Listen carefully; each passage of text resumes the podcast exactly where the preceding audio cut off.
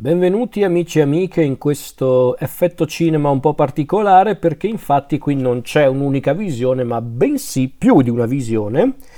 Eh, per la precisione sono tipo 29 visioni perché infatti questo è il resoconto della 79esima mostra internazionale del cinema di Venezia che si è svolto nel, nell'ultima settimana e mezzo dal 31 agosto fino a oggi, il 10 settembre questa edizione che peraltro festeggiava anche i 90 anni di vita della mostra del cinema di Venezia, perché infatti la prima edizione risale al 1932.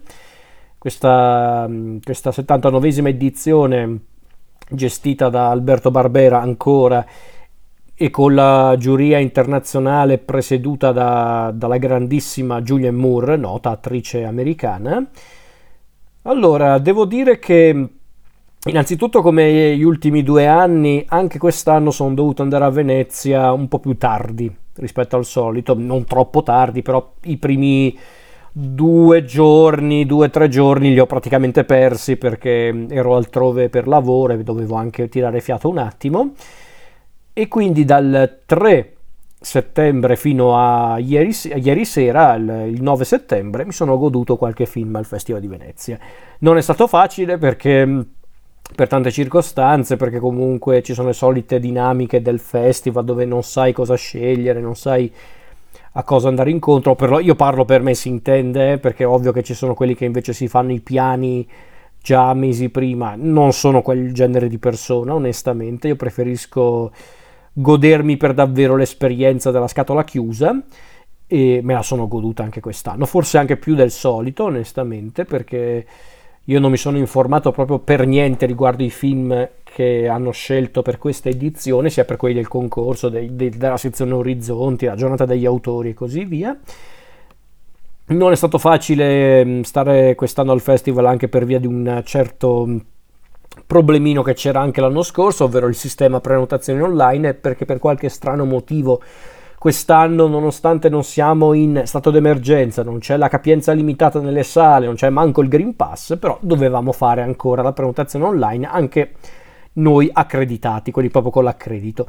E quindi vi lascio immaginare un po' il casino perché il sistema online è un sistema online, quindi non è perfetto, anzi, però alla fine sono riuscito a prenotare tutti gli spettacoli che mi interessavano, sono riuscito a farmi almeno 4 film al giorno, se non 5 in certi casi, e mi sono goduto questa edizione del festival che è stato comunque molto piacevole, devo essere onesto, non tantissimi film che mi hanno fatto impazzire, ma a grandi linee la qualità secondo me era più che ottima in certi casi, in altri casi si passava comunque ai film non perfetti, ma comunque intriganti e interessanti.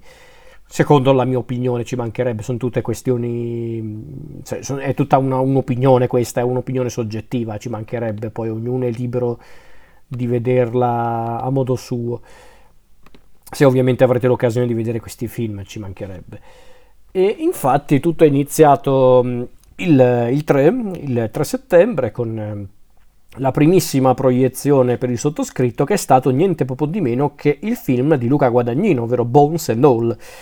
Questo film che mm, eh, diciamo non è che aspettavo più di tanto perché io non, non ne ho mai fatto mistero, ma Luca Guadagnino non è un regista che mi fa sempre impazzire, anzi a grandi linee non, non mi fa proprio impazzire, però per esempio Chiamami col tuo nome non mi era piaciuto a grandi linee, ma comunque non, non, l'ho mai sconsigliato come film, però io non condividevo, diciamo, tutto quell'entusiasmo che avevano provato tante persone guardando quel film. Ho rivalutato in positivo il Suspiria, eh, il rifacimento di Suspiria di Guadagnino che avevo visto proprio a Venezia qualche anno fa, riguardandolo l'ho apprezzato anche di più, già, già, quando lo vidi per la prima volta a Venezia non lo disprezzai, ma riguardandolo effettivamente devo dire che ero rimasto comunque impressionato. Quindi onestamente io non sapevo cosa aspettarmi del tutto da questo Bones and All, perché da una parte pensavo non è che Guadagnino tornerà ancora a fare film come Chiamami col tuo nome o peggio ancora film come A Bigger Splash Io sono l'amore invece no sembra voler seguire un po' una via di mezzo tra tra Suspiria, le sue esperienze televisive con la miniserie We Are Who, Who We Are, che non ho ancora visto, quindi non, non dirò nulla riguardo quella miniserie. Quindi ero incuriosito da questo fantomatico film di, di Guadagnino. Forse era anche il film giusto per iniziare il mio tour de force all'interno di questa, di questa edizione di Venezia, perché infatti l'esperienza della scatola completamente chiusa ha cominciato a dare i suoi frutti proprio grazie a un film del genere. E quindi ecco il nuovo film di Guadagnino, questo film mm, fatto di meno virtuosismi superflui, eccetto giusto un montaggio molto frenetico che è un po' una fissa di, di Guadagnino, c'era anche in Suspiria per dire. C'è anche però meno spocchia, secondo me, da parte di Guadagnino, questo film che peraltro non l'ha sceneggiato lui, ma David... Eh, eh, eh, Kajganic, non so come si pronuncia, Kajganic tipo, che a sua volta ha sceneggiato un romanzo di Camille De Angelis. Ed è un film che parla essenzialmente di una storia romantica, in parte, ma soprattutto è la storia di un, eh, di un misterioso gruppo di persone che a quanto pare praticano il cannibalismo. E non viene mai del tutto spiegato cosa sono effettivamente queste persone, sono vampiri, sono creature sovrannaturali o semplicemente sono cannibali e basta. Eh, è una cosa che non viene mai del tutto chiarita volutamente. E come dicevo, Guadagnino dirige questo film con meno virtuosismi superflui, meno spocchia, dirige quello che è praticamente un racconto di formazione come dicevo, un racconto di formazione con protagonista una ragazza decisa a comprendere se stessa, le sue origini e il suo futuro, e ci sono anche i cannibali, quindi tutto regolare direi. E come dicevo, dopo il non disprezzabile rifacimento di Suspiria, Guadagnino si concede un film, anche questo di genere, in cui si mischiano l'orrore, la crescita personale, il il romanticismo, il dramma e tanta deliziosa carne umana, quindi curioso. Secondo me Guadagnino ha fatto di meglio perché, ripeto, Suspiria secondo me è un film molto interessante ed è anche più affascinante di questo, ma secondo me Guadagnino ha fatto anche di peggio, quindi secondo me questa è una, un'ottima via di mezzo. E al di là del suo stile riconoscibile, che si può amare o meno, e anche qualche lungaggine nel finale, perché comunque dura più di due ore questo film, Ecco, stavolta il regista ha compreso che l'essenziale, narrativamente e tecnicamente parlando, a volte paga. E quindi Bones and All risulta un film interessante e quantomeno cinematografico nel vero senso del termine, perché è fatto proprio in maniera semplice ma affascinante. Poi sicuramente il merito è anche di alcuni collaboratori di Guadagnino come Marco Costa al montaggio, eh, Arseni caccia, caccia, cacciatura, non ricordo come si chiamano ragazzi, scusatemi, io ovviamente sono anche stanco morto perché sono tornato poche ore fa, però abbiate pietà. Ehm, però appunto vedere anche un cast abbastanza ricco che vede come protagonista la giovane Taylor Russell, eh, c'è Chalamet ovviamente perché Chalamet ormai deve essere presente tipo in 10 eh, film all'anno, è peggio di William Defoe questo ragazzo, davvero, davvero, è ovunque, però ok. C'è Chalamet che aveva già lavorato con Guadagnino, c'è ancora Michael Stahlberg eh, che aveva già lavorato con Guadagnino in Chiamami col tuo nome, eh, c'era anche mm, David Gordon Green, eh, c'è Jessica Harper, la nota protagonista di Suspiria di Dario Argento, che aveva fatto ovviamente un cameo anche nel Suspiria di, di Guadagnino, e c'è anche Mark Rylance in Bones and All, che ovviamente è bravissimo perché è Mark Rylance, e devo dire che, ripeto, è stato un film molto interessante da, da guardare proprio come antipasto, anzi come prima portata del festival, perché poi infatti lo stesso giorno ho guardato un film diverso rispetto a quello di cui ho appena parlato, che è Atena. Un film francese diretto da, da Romain Gavra, credo si dica così, però perdonatemi, io con le pronunce dei francesi faccio molta fatica. Un film che a quanto quanto pare mm, non vedrete in sala, perché se non erro è proprio di Netflix il film, non, non, cioè, o meglio non credo che sia proprio di Netflix, ma verrà distribuito sicuramente su Netflix in Italia. e quindi appunto Atena. Eh, potevano mancare i cari francesi a questo giro a Venezia? Ovviamente no. Ovviamente non potevano mancare senza un film duro come l'acciaio, deciso a raccontare quel, quel, campo di battaglia che è talvolta la Francia quando la polizia e certe comunità del paese si attaccano a vicenda.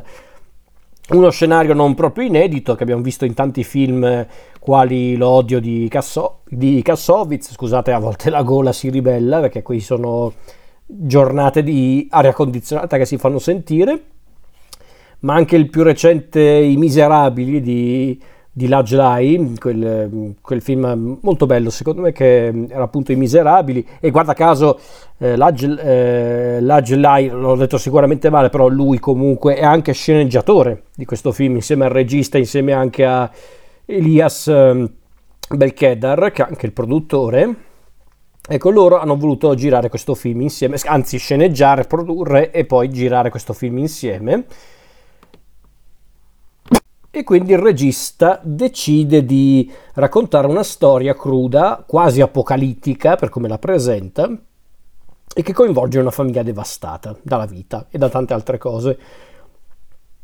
E il regista decide di raccontare questa storia con eh, la virtuosa via dei piani sequenza, montati uno dietro l'altro, ispirandosi probabilmente a quelli di film come i figli degli uomini di Quaron o 1917 di Sam Mendes, che sembra essere il modello più dichiarato, per come viene un po' impostato il film. E chiariamoci, va anche bene, eh, non mi sto lamentando di questa cosa. Effettivamente poi il primo piano sequenza del film è magnifico, solo che qui torna un po' il, il dilemma, ovvero la forma può prevalere sulla sostanza? Secondo me no perché se, su, se sul comparto tecnico c'è poco da dire, questo film Atena eh, pecca un po' sulla narrazione fin troppo ridondante, è molto ridondante questo film. E talvolta la narrazione è segnata da svolte di trama non proprio convincenti, anche un po' affrettate onestamente. E questo è un po' anche lo scotto da pagare per voler raccontare tutto in piani sequenza e diciamo che queste svolte di trama sono sì utili a creare un crescendo drammatico all'interno della, storia della storia, anche perché comunque il film dura un'ora e quaranta, ha una durata regolare. Solo che poi arrivi a fine film e pensi, sì, ok, tutto bello, tutto ben realizzato, affascinante, ma qual era il succo del discorso? Perché alla fin fine, se il succo del discorso era l'odio genera l'odio e le solite cose che sorgono di fronte a storie di questo tipo, beh, direi che era già abbastanza evidente dal primo piano sequenza, quindi non lo so, non mi ha convinto fino in fondo, devo essere onesto. Ci ha provato, per carità, ci hanno provato, non è che mi lamento tanto di questo, però, però comunque l'ho guardato volentieri, perché ripeto, io onestamente in generale i film di quest'anno li ho visti tutti molto volentieri, eh, pochissime eccezioni, quindi anche questo non, non, è da meno. Perché poi lo stesso giorno ho visto il film di Teona Strugar Mitevska, che eh, non, non, lo so pronunciare in lingua originale, userò il titolo internazionale che è The Happiest Man in the World. Ovviamente non c'è l'uomo più felice del mondo in questo film, però il titolo è questo. Ci spostiamo quindi verso lidi differenti, non necessariamente più alleg- allegri, con il sesto lungometraggio appunto di questa regista macedone. Eh, e siamo a Sarajevo, abbiamo di fronte un curioso esperimento sociale, abbiamo questo gruppo di bosniaci che si ritrovano in un hotel e partecipano a questo gioco, chiamiamolo gioco, per trovare l'amore mettendosi a nudo, non letteralmente, nel senso a nudo, nel senso raccontando la propria storia e tante altre cose. E abbiamo due protagonisti, ovvero Aja e Zoran, che si incontrano, sembrano comunicare anche piuttosto male durante questo gioco, almeno finché Zoran non dice di aver preso parte all'assedio di Sarajevo. E lì improvvisamente le dinamiche tra i due personaggi cambiano. Allora, questo film vuole effettivamente raccontare un po' la Bosnia contemporanea attraverso questo ridicolo e diciamocelo squallido gioco delle coppie che porta i nostri personaggi principali ma anche i coprimari a riflettere su temi quali l'eredità storica, la religione e ovviamente le relazioni umane.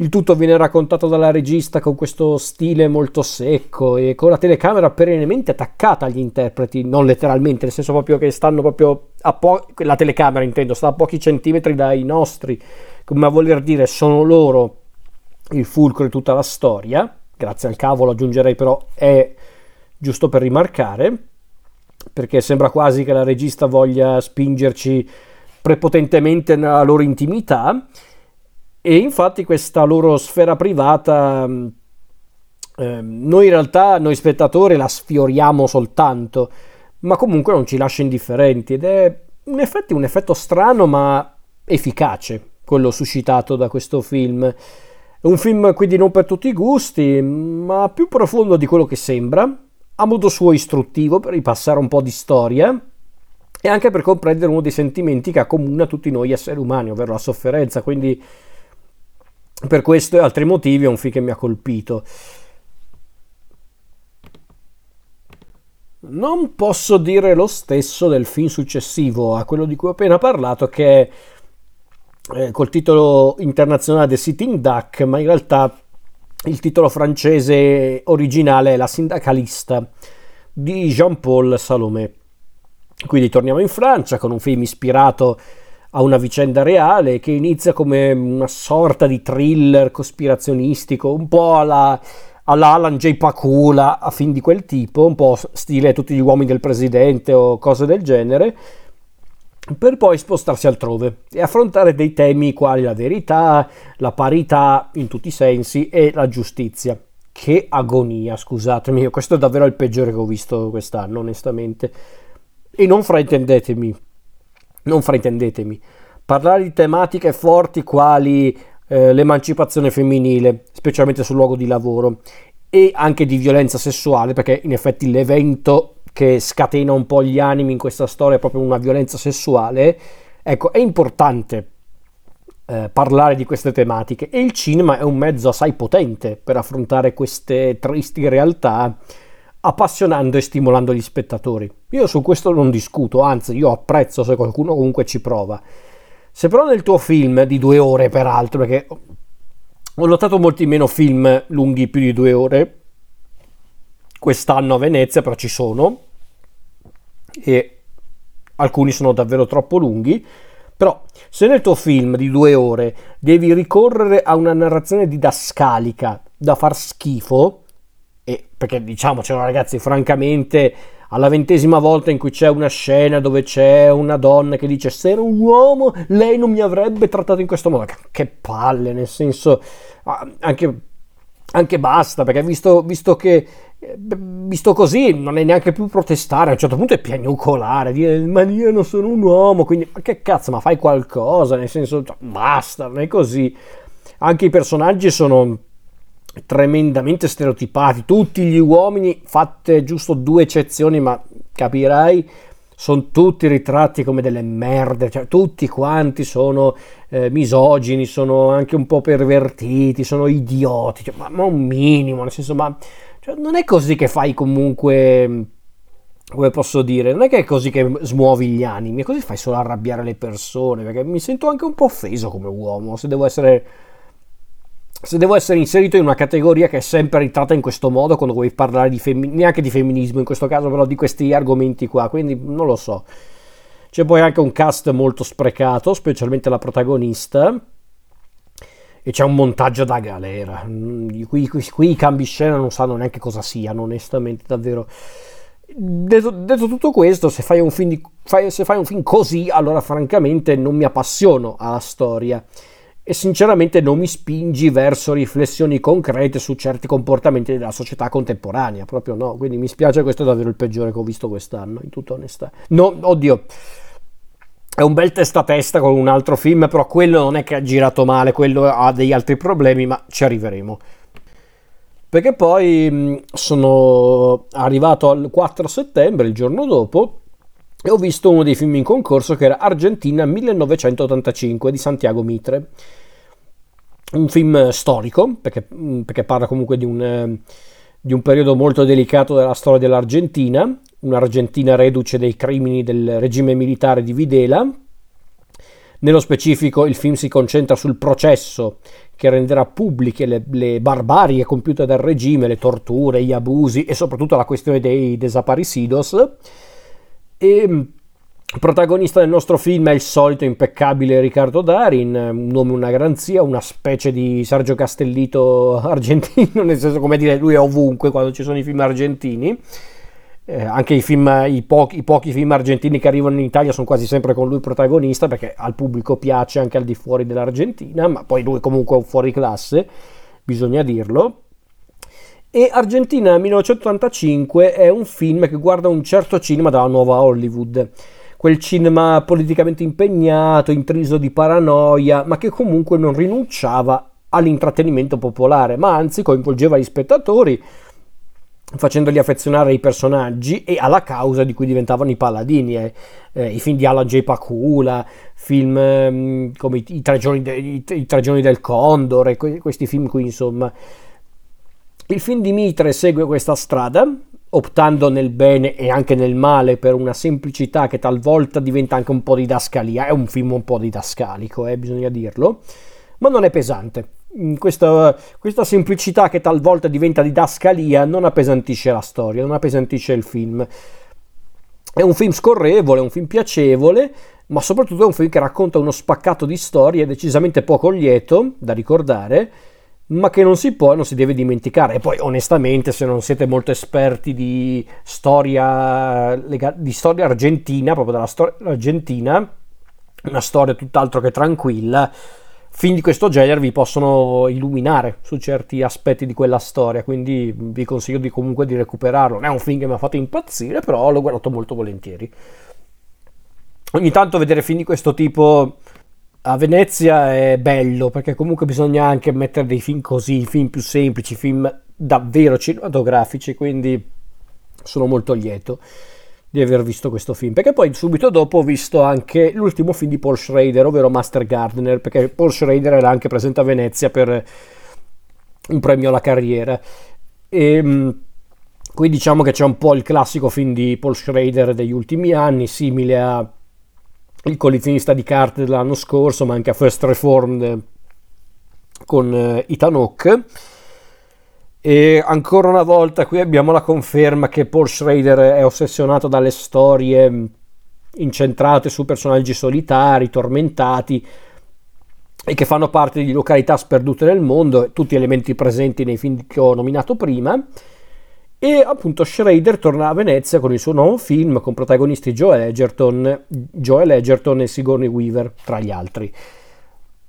Come i precedenti film del regista, Master Gardener è un film girato con pochissimo, con pochissimi soldi anche, si vede, ma si vede in senso positivo, nel senso c'è poca roba ma funziona. Ci sono idee ridotte all'osso, un ritmo estremamente dilatato, pur durando comunque soli 100 minuti, però si sentono un po'. È un cinema quindi non alla portata di tutti, specialmente da parte del pubblico generalista, ma quello ormai è abituato a ben poco di cinema, in tutta onestà. Ma è anche un tipo di cinema, quello di Schrader, eh, che mm, ormai è, sem- è sempre più raro da trovare perché è quel cinema che si prende i suoi tempi, si concentra esclusivamente sui personaggi, che come in altri film scritti e diretti da Schrader sono, sono vittime di un passato impossibile da cancellare e un futuro tutt'altro che certo. Quindi Master Gardener um, non è tra le tipologie di film che preferisco, ma ogni tanto una visione del genere male non fa. Secondo me Paul Schrader ha fatto di meglio negli ultimi anni. Per me il migliore che ha fatto negli ultimi anni è proprio First Reformed con Ethan Hawke. Quello è un film che davvero quando l'ho visto ero rimasto impressionato, basito, ero proprio non sapevo dove sbattere la testa, ero rimasto sconvolto in senso positivo, eh, con un finale bellissimo tra l'altro e quindi mm, non lo so, onestamente ho visto di meglio da parte di Schrader, però sono gusti, eh, per carità. Perché poi il film successivo a quello di, di Schrader eh, è un film che invece mi è piaciuto, e anche tanto, forse questo è uno dei miei preferiti di quest'anno, assolutamente. Perché infatti questo film, che, che ripeto è uno dei miei preferiti di questa edizione, è Autobiography di Mac- Makbul Mubarak, i carissimi indonesiani, gli indonesiani non potevano certo mancare a questo giro, però stavolta non è stato fatto male perché, eh, perché beh, chiariamoci, non era una battuta a sfondo razziale, non ho nulla contro gli indonesiani a livello, a livello personale e cinematografico. Diciamo che a volte i loro film sono un po' pesantucci per il ritmo e per tante altre cose e per i contenuti. E anche questo film è un po' pesante nei contenuti, però a grandi linee è un film molto interessante perché siamo in Indonesia e fin qui tutto ok. Un regime al potere, un regime militare al potere, direi regolare, e un ragazzino rimasto solo al mondo, visto che ha un fratello all'estero, il padre incarcerato, la madre, bah. E quindi questo ragazzino è costretto a diventare il custode di questa residenza abitata da un, da un losco ex generale in pensione e questo sinistro individuo, questo generale, che sembra una combinazione abbastanza riuscita tra il capitano Harris di scuola di polizia, quello di muoversi, muoversi, e una specie di Steve Buscemi indonesiano, davvero. Ecco, quest'uomo diventa il mentore e su certi aspetti il padre surrogato del nostro giovane protagonista, trasformando il ragazzo in un suo complice per la campagna che ha organizzato per diventare sindaco. Quindi abbiamo di fronte un racconto di formazione crudo, ma mai gratuito, onestamente. La violenza c'è, per carità, ma viene mm, gestita con eleganza, non è una roba buttata lì per impressionare il pubblico e basta. È un film sinistro eppure molto umano, nel voler descrivere una comunità soggiogata dalla miseria e, dalle, e da questo ex militare che sembra quasi più una specie di padrino, una specie di mafioso più che un benefattore. E a quanto pare Mubarak, il regista, si è ispirato in buona parte, non in tutto per carità, ma in buona parte alla sua adolescenza, alla sua adolescenza reale.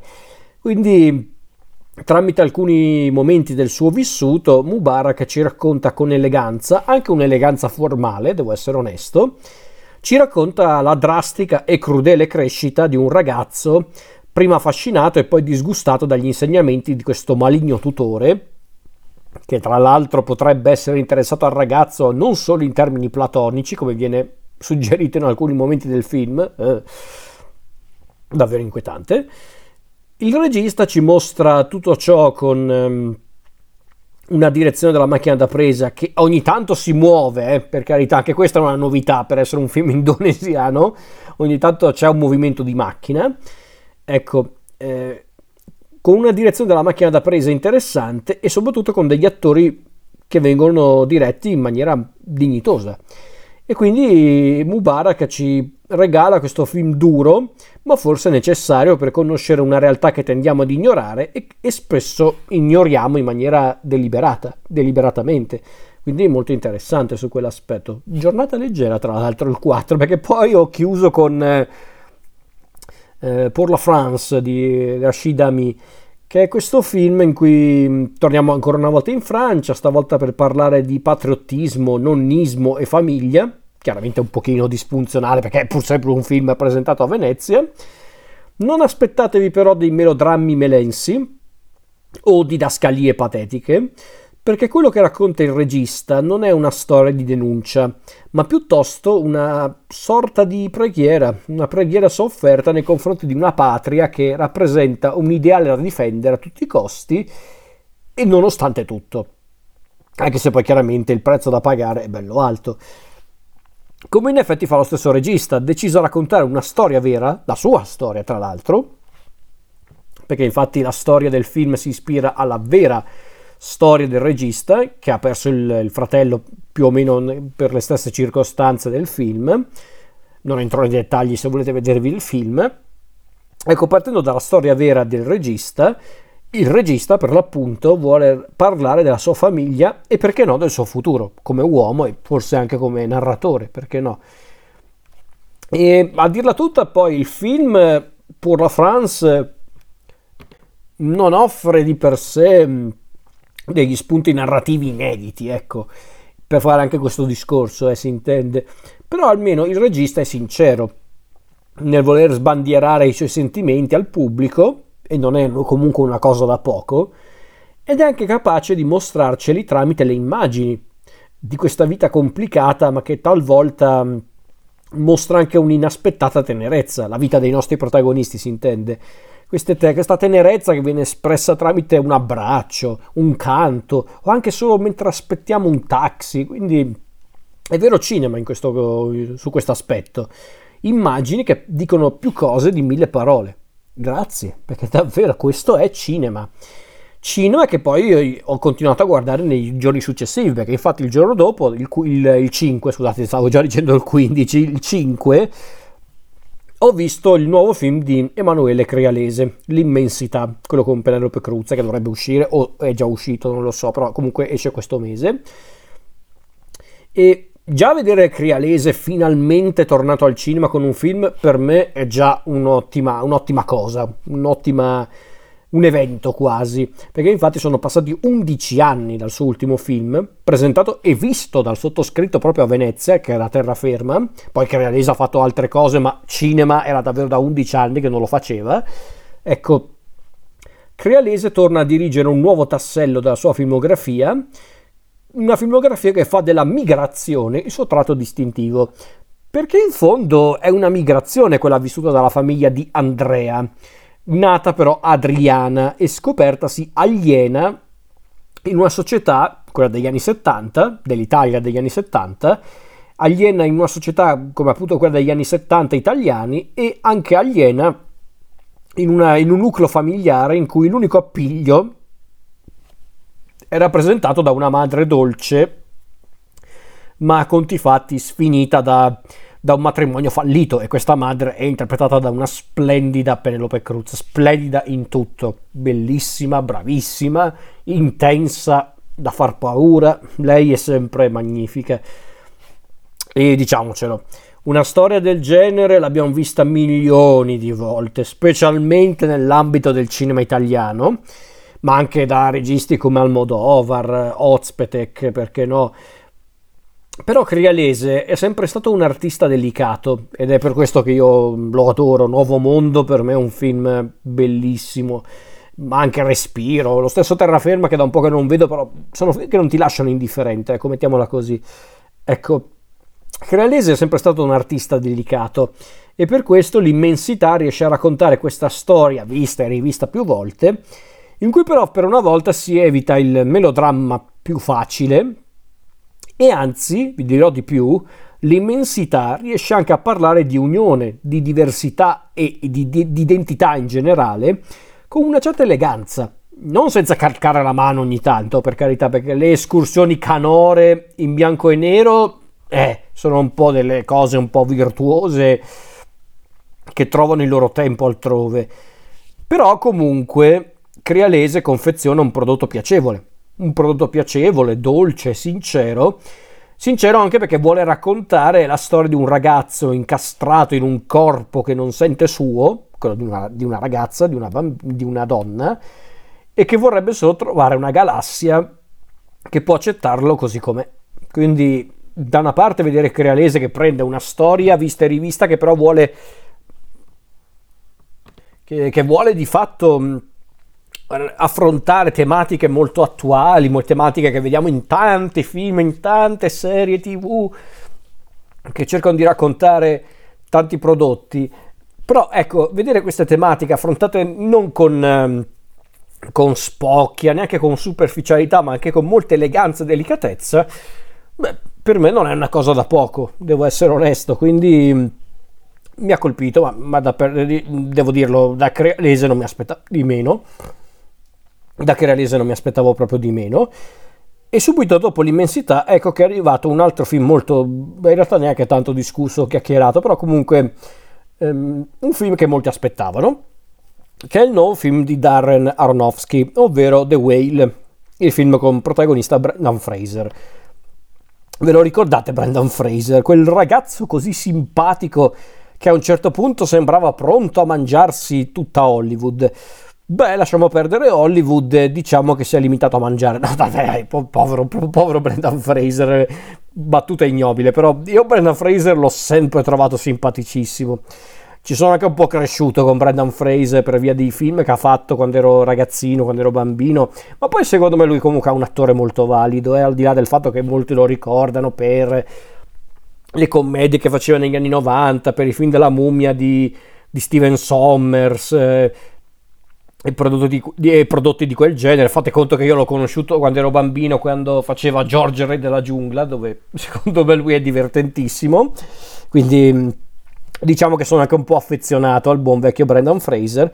E vabbè, per farvela breve, Brendan Fraser è un attore che ha avuto a un certo punto uno strano eh, percorso, perché a un certo punto è sparito Brendan Fraser, proprio è sparito dalla circolazione, molti non, non si spiegavano il perché di questa cosa, però vi basti sapere che per una serie di circostanze, alcune mai del tutto chiarite, però diciamo che Brendan Fraser ha avuto una una storia assurda alle sue spalle. Ecco, però a un certo punto Brendan Fraser è tornato completamente diverso da come lo ricordavamo a livello anche fisico, perché è tornato molto più, eh, più grassoccio, era molto proprio era impressionante vedere come era diventato Brendan Fraser a un certo punto, però grazie a questa mutazione è tornato sotto una nuova veste e evidentemente eh, Darren Aronofsky ha visto del potenziale in lui per questa storia. Perché infatti è arrivato il nuovo film di Darren Aronofsky dopo un po' di tempo, perché l'ultimo film che Aronofsky aveva diretto era proprio Madre, che aveva presentato a Venezia, non con grandissimo successo, a dire il vero, fu molto criticato Madre. Un film che non è sceneggiato dal suo dal suo sceneggiatore di fiducia, ovvero, eh, ovvero Arnowski stesso, ma è un film che è stato sceneggiato da, da Samuel D. Hunter, che ha adattato per il cinema una sua opera teatrale, a dirla tutta. E, ehm, allora, diciamo che il buon vecchio Aronofsky si è da sempre interessato alle storie incentrate sugli esseri umani complicati o comunque distrutti dalla vita e soprattutto è uno di quei registi ossessionati dagli eccessi. Aronofsky è ossessionato dagli eccessi da mo', da sempre, basti vedere i suoi film. Da, da, da, Requiem for a Dream, The Fontaine, Il Cigno Nero, lo stesso The Wrestler, Madre, per l'appunto, Madre, punto esclamativo tra l'altro, quindi un po' è affascinato dagli eccessi Aronofsky. Così, dopo tossicodipendenti disperati, ballerine psicotiche, un Noè australiano, perché vabbè, e donne vittime di deliri religiosi, ecco che Aronofsky sembra tornare nei territori di The Wrestler, quello con Mickey Rourke, che per me è il migliore che ha fatto Aronofsky ad oggi. Eh, The Wrestler, oltre ad essere comunque un film bellissimo, un film molto intenso dove Mickey Rourke è perfetto, con una bellissima canzone di Bruce Springsteen, tra l'altro. Ecco, come in quel film, stavolta abbiamo un attore che cede il suo fisico ad Aronofsky e quell'attore ovviamente è Brendan Fraser. L'attore protagonista, appunto Brendan Fraser, mette tanto del suo vissuto in questa storia, con, ehm, con protagonista quest'uomo destinato a una morte inevitabile e anche una morte solitaria, ma che ha bisogno di chiudere tutte le faccende in sospeso della sua vita. E stiamo parlando di quest'uomo, questo personaggio chiamato Charlie, che è un uomo mh, mm, praticamente vittima di un'obesità incredibile, non riesce a reggersi in piedi da solo, non, non può proprio muoversi, è proprio destinato a rimanere in casa. Ecco, eh, chiariamoci, Brendan Fraser non è così grosso, eh. chiaramente lì c'è anche tanto trucco, tanti elementi di make up, però non è così grosso, è assolutamente, eh, semplicemente l'hanno ingrassato per, per motivi artistici.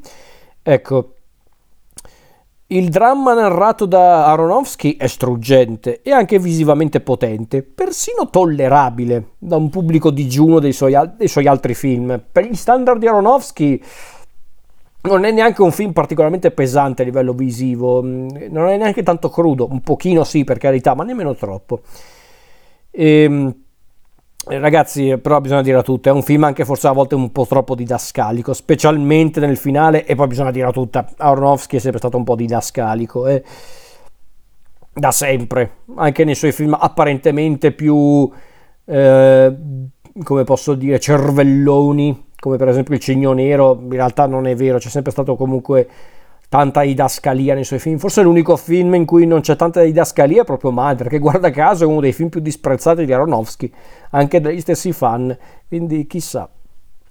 Però al di là di questo, al di là della didascalia, comunque The Whale è un film interessante. C'è Brendan Fraser che è bravissimo, dal meglio di sé. Aronofsky fa il suo mestiere come si deve, ma fin lì nulla di strano. E, e The Whale diventa così un dramma meno sottile di quello che potrebbe, forse vorrebbe, vabbè, quello che potrebbe essere, ma quantomeno le emozioni sono genuine, perché in effetti in sala, quando abbiamo visto questo film ed era piena la sala, ve lo dico, era piena, ce n'erano tantissimi che erano commossi, erano devastati dalla visione di questo film, devastati in maniera emotiva, intendo dire. Quindi se un film fa questo effetto vuol dire che comunque qualcosa ce l'ha. Poi ovvio, se non vi piace quello è un altro discorso, però è interessante, non dico di no. Perché poi dopo The Whale ho visto Blanchita di Fernando Guzzoni Diciamo che qui abbiamo proseguito per la strada delle storie leggere ed edificanti. No, non è vero. Perché infatti Blanchita è la storia di una ragazza che si arma di coraggio per denunciare gli abusi che ha subito e che, che hanno subito lei e altri giovani in questo Cile alquanto lugubre, costantemente oscurato dalle tenebre esteriori e interiori. Eh che avrò mai detto, però vabbè. Comunque Blanchita sembra essere questa ragazza che si è decisa ad armarsi di coraggio per denunciare coloro che hanno aggredito lei e altri giovani, uomini e donne che siano, ma siamo certi che Blanca, la Blanchita del titolo, stia raccontando la verità?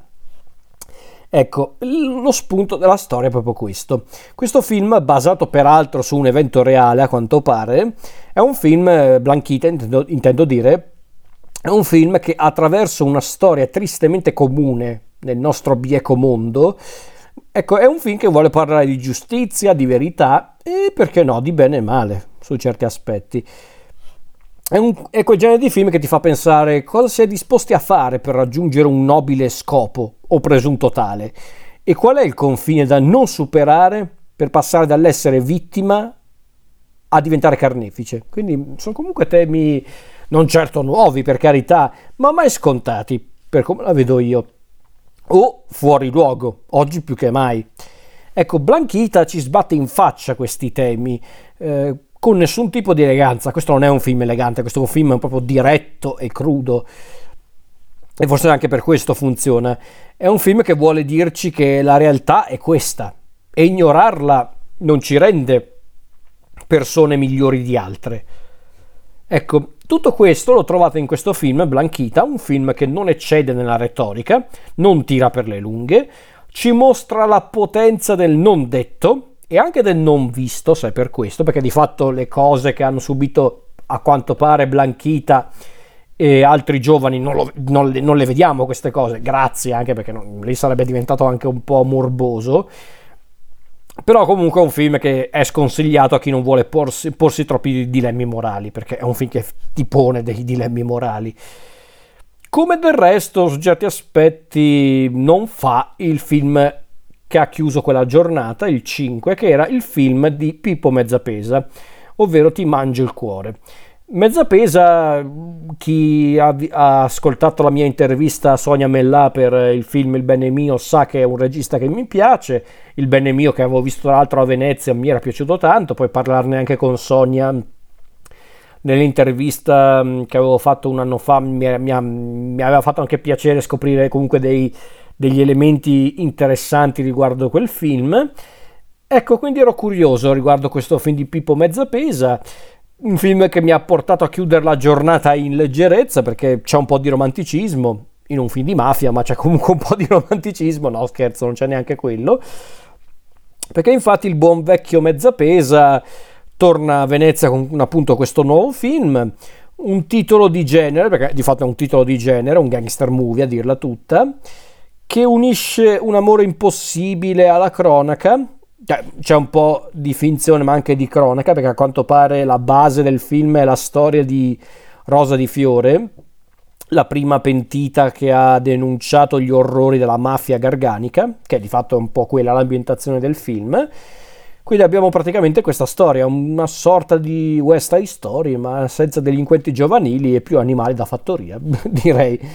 Il gioco vale la candela guardando questo film? Secondo me sì, perché lo dico, lo dico, secondo me perché è un film che ha diviso a metà il pubblico. Questo, anzi, in realtà neanche tanto, in realtà molti non l'hanno apprezzato a Venezia. Non che questo sia un metro di giudizio affidabile, perché io vi assicuro che in 13 anni che vado lì ho visto di tutto e di più. Per quello che riguarda l'atteggiamento di certi spettatori, ci sono quelli che per esempio se ne vanno dopo 40 minuti di proiezione senza aver visto il film fino alla fine, quindi è un mondo proprio a sé Venezia per quell'aspetto, su quell'aspetto, quello degli spettatori, quindi prendere o lasciare. Però questo film non è stato molto apprezzato dal pubblico, così ad occhio. Poi magari qualcuno l'ha apprezzato comunque, non lo so, però io l'ho apprezzato, devo essere onesto. Non comprendo fino in fondo la necessità di attaccarsi alla cronaca, visto che il film già di per sé si regge in piedi da solo come prodotto di genere perché è un gangster movie, ma c'è anche un po' del western, persino qualche pizzico di Werner Herzog su certi aspetti. In alcuni punti mi ha ricordato un po' alcuni dei primi film di Herzog, anche in anni hanno, hanno, eh, hanno cominciato da piccoli, eh, oppure mh, mm, c'è persino una sequenza che secondo me è un omaggio a, al Nosferatu di Herzog, non dico quale e non dico non vado più nel dettaglio che magari dico una castroneria, sono io che sto andando di sovranalisi, ma se mezza pesa mi ascolta, sappi che se era un riferimento a Herzog l'ho apprezzato, l'ho apprezzato tantissimo, devo essere onesto, però al di là di questo, al di là del fatto che appunto io non riesco a, a, comprendere il bisogno di doversi legare necessariamente a una storia vera per fare un prodotto di genere, che è proprio un vizio che hanno in Italia, secondo me, nel senso, a volte fare anche un film di genere e basta, basta, avanza, non è che dovete solo cioè, non è che dovete sempre puntare sulla storia vera che parla, cioè, va, va, bene per carità, è utile anche per, per, scoprire storie che magari il grande pubblico non conosce, perché effettivamente prima di vedere questo film quanti conoscevano la realtà della mafia garganica o roba del genere, quindi per carità. Però non lo so, perché come prodotto di genere si regge in piedi da solo. E Secondo me Mezza Pesa riesce comunque a prendere una storia vista e rivista, perché alla fin fine è un po' la classica storia dei, degli scontri tra famiglie criminali, un po' un Romeo e Giulietta, un po' Side Story, un po' quelle, quel genere di storie, ecco, con un po' del padrino, tutte queste cose qui. Però ecco, come dicevo, Mezza Pesa riesce a prendere questa storia vista e rivista, a girarla con mestiere e passione, concedendosi pochi virtuosismi, secondo me mai inutili, tra l'altro, è già una gran cosa questa, e anche con eh, un'idea concreta in mente e negli occhi, essendo cinema. Un'idea concreta su come raccontare la storia di un mondo selvaggio, sporco, molto sporco, e dove le bestie e gli esseri umani in fondo sono la stessa cosa. Quindi è un film che mi ha che mi ha colpito su quell'aspetto e mi è piaciuto, devo essere onesto, mi ha, mi ha intrattenuto. E poi siamo arrivati al siamo, sono arrivato al 6 settembre, giornatona tra l'altro, perché qui c'è stato un, un crescendo, è stato il mio primo giorno di 5 proiezioni, che sono tante se li guardate per intero i film, una, una, giornata di proiezioni che è iniziata con Don't Worry Darling di Olivia Wilde, un film di cui si è parlato tantissimo, non per il film in sé, ma per quello che è successo durante la lavorazione del film. Eh, è un film che è diventato già di, di, dominio pubblico su certi aspetti più per il dietro le quinte che per il film stesso, per, per via di tante cose legate a a certe insinuazioni degne della peggior rivista di gossip, questa presunta guerra fredda, come l'hanno definita alcuni, tra la regista Olivia Wilde e l'attrice protagonista Florence Pugh, quindi chi lo sa, eh, chi lo sa se è tutta vera sta cosa, se è una cosa che hanno fatto per pubblicizzare il film, non credo, eh, credo che ci sia davvero qualcosa dietro anche per, anche per l'atteggiamento che hanno, mm, che hanno, messo in scena Olivia Wilde e Florence Pugh alla mostra, che non si parlavano, non condividevano un'intervista per davvero. Poi che non lo so, eh, poi magari sai vera tutta questa storia, però vi basti sapere che è un film che ha fatto tanto parlare di sé anche per questo, soprattutto per questo, anzi. Tutte cose che hanno appunto contribuito a modo loro a promuovere il curioso film della, della Olivia Wilde, che aveva già diretto un film Olivia Wilde, se non ricordo male, che era la tipo la rivincita delle sfigate, che lo dico perché non me lo ricordo benissimo perché l'ho visto tanto tempo fa, però non era malaccio come film, eh, in realtà era una specie di... Eh, di commedia adolescenziale un po' comica, era un po' un super bad al femminile, ecco, mettiamola così. Lo vorrei recuperare prima o poi perché l'avevo visto ma non benissimo, devo recuperarlo, però era, era carino, ripeto, mm, dovrei rivederlo però, però comunque per farvi capire che Olivia Wilde non è che ha esordito con Don't Worry Darling alla regia, aveva già fatto un film. E questo film è curioso perché è un film che si presenta come una sorta di ibrido tra la vecchia e la nuova Hollywood e non necessariamente in senso sempre positivo. Su certi aspetti vuole essere anche una sorta di frecciatina nei confronti della Hollywood del passato come di quella attuale. Perché infatti la trama di Don't Worry Darling sembra quella di certi classici del cinema, c'è qualche elemento alla The Truman Show, ma soprattutto ci sono parallelismi a film come La fabbrica delle mogli. Anzi, su certi aspetti ci sono tanti elementi legati alla fabbrica delle mogli, ma mm, ci sono anche eh, certe scelte di cast, anzi tutte le scelte di cast che sembrano, cioè il cast sembra davvero d'altri tempi, con tutti gli interpreti bellissimi, perfetti. Guarda caso, quella che potrebbe un po' uscire dallo schema che avevano impostato all'epoca della vecchia Hollywood come perfezione è proprio Florence Pugh, perché Florence Pugh per me è bellissima, però diciamo che nella vecchia Hollywood, Hollywood Florence Pugh, essendo bella, però anche un po', come posso dire un po' più car- come in carne rispetto alle, alle, bonazze della vecchia Hollywood. Probabilmente Florence Pugh nella vecchia Hollywood non, non, avrebbe mai fatto la protagonista, quindi forse anche questa è una cosa voluta, perché no? Eh, non che per me sia rilevante, per carità, perché io ripeto, Florence Pugh io l'adoro, eh, sin dai tempi di Lady Macbeth, lei è un'attrice che io adoro, secondo me è una delle migliori della sua generazione. Guardatela in Lady Macbeth, in um, Midsommar di Ari Aster persino in Piccole Donne di Greta Gerwig, anche nella miniserie The Little Drummer Girl, mm, quella con Michael Shannon, Alexander Skarsgård e appunto Florence Pugh, lei è bravissima secondo me, essendo anche giovane, minchia aggiungerei perché chissà cosa potrà fare ancora questa grande attrice. Ecco, nonostante ci siano tutti questi riferimenti alla vecchia Hollywood o alla nuova Hollywood, quella proprio degli anni in cui avevano prodotto un film come appunto La fabbrica delle mogli, Ecco, però diciamo che lo stile applicato da, da Olivia Wilde in, ehm, in, eh, in, Don't Worry Darling è uno stile che ricorda più certi titoli di genere odierni, i film di Jordan Peele, qualcosa anche di Aronofsky e secondo me c'è anche qualcosina di Guadagnino, perché in quei momenti un po' di delirio visivo, in certi punti mi ricordava un po' il Suspiria di Guadagnino, ed essendo Guadagnino molto apprezzato all'estero, specialmente in America, non, non tenderei ad escludere la possibilità che siano dei riferimenti.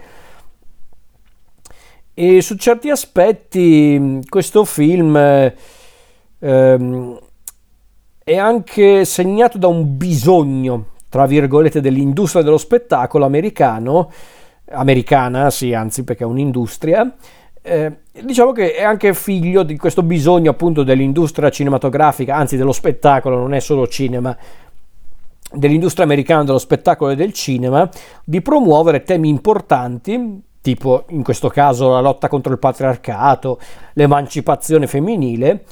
Ecco, in questo film si sente, anche se non troppo onestamente, e questa cosa mi ha sorpreso perché mi aspettavo che ci fosse effettivamente quell'aspetto, invece no. È un film molto più interessante di quello che sembra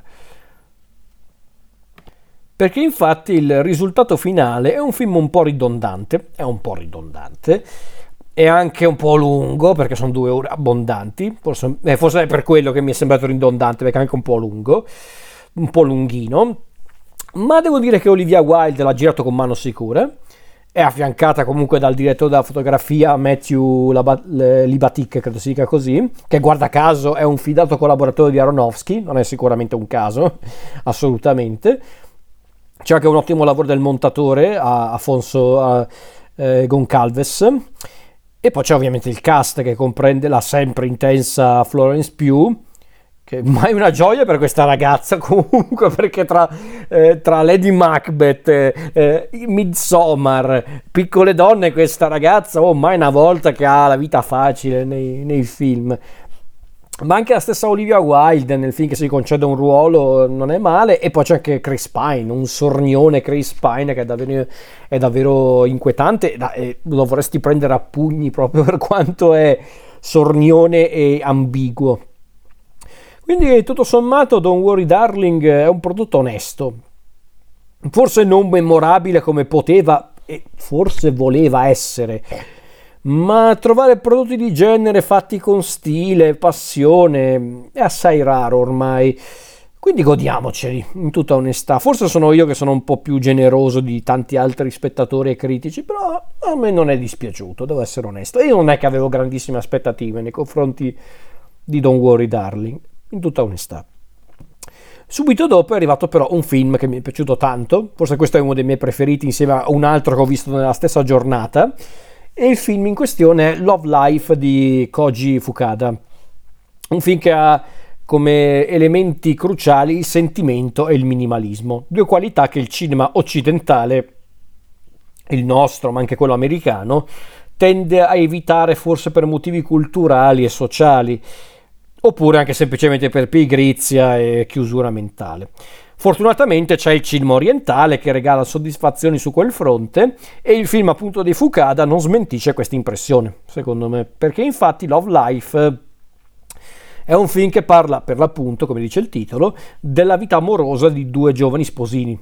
Ciascuno ha i suoi trascorsi, anche un po' complicati, entrambi verranno segnati da una tragedia che li spingerà a confrontarsi con il loro passato, cercando anche di capire se un futuro insieme è ancora possibile.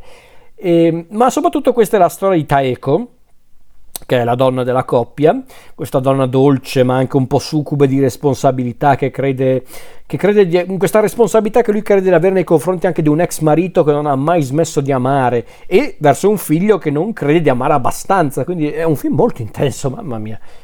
E Love Life è questo, ma è anche molto di più.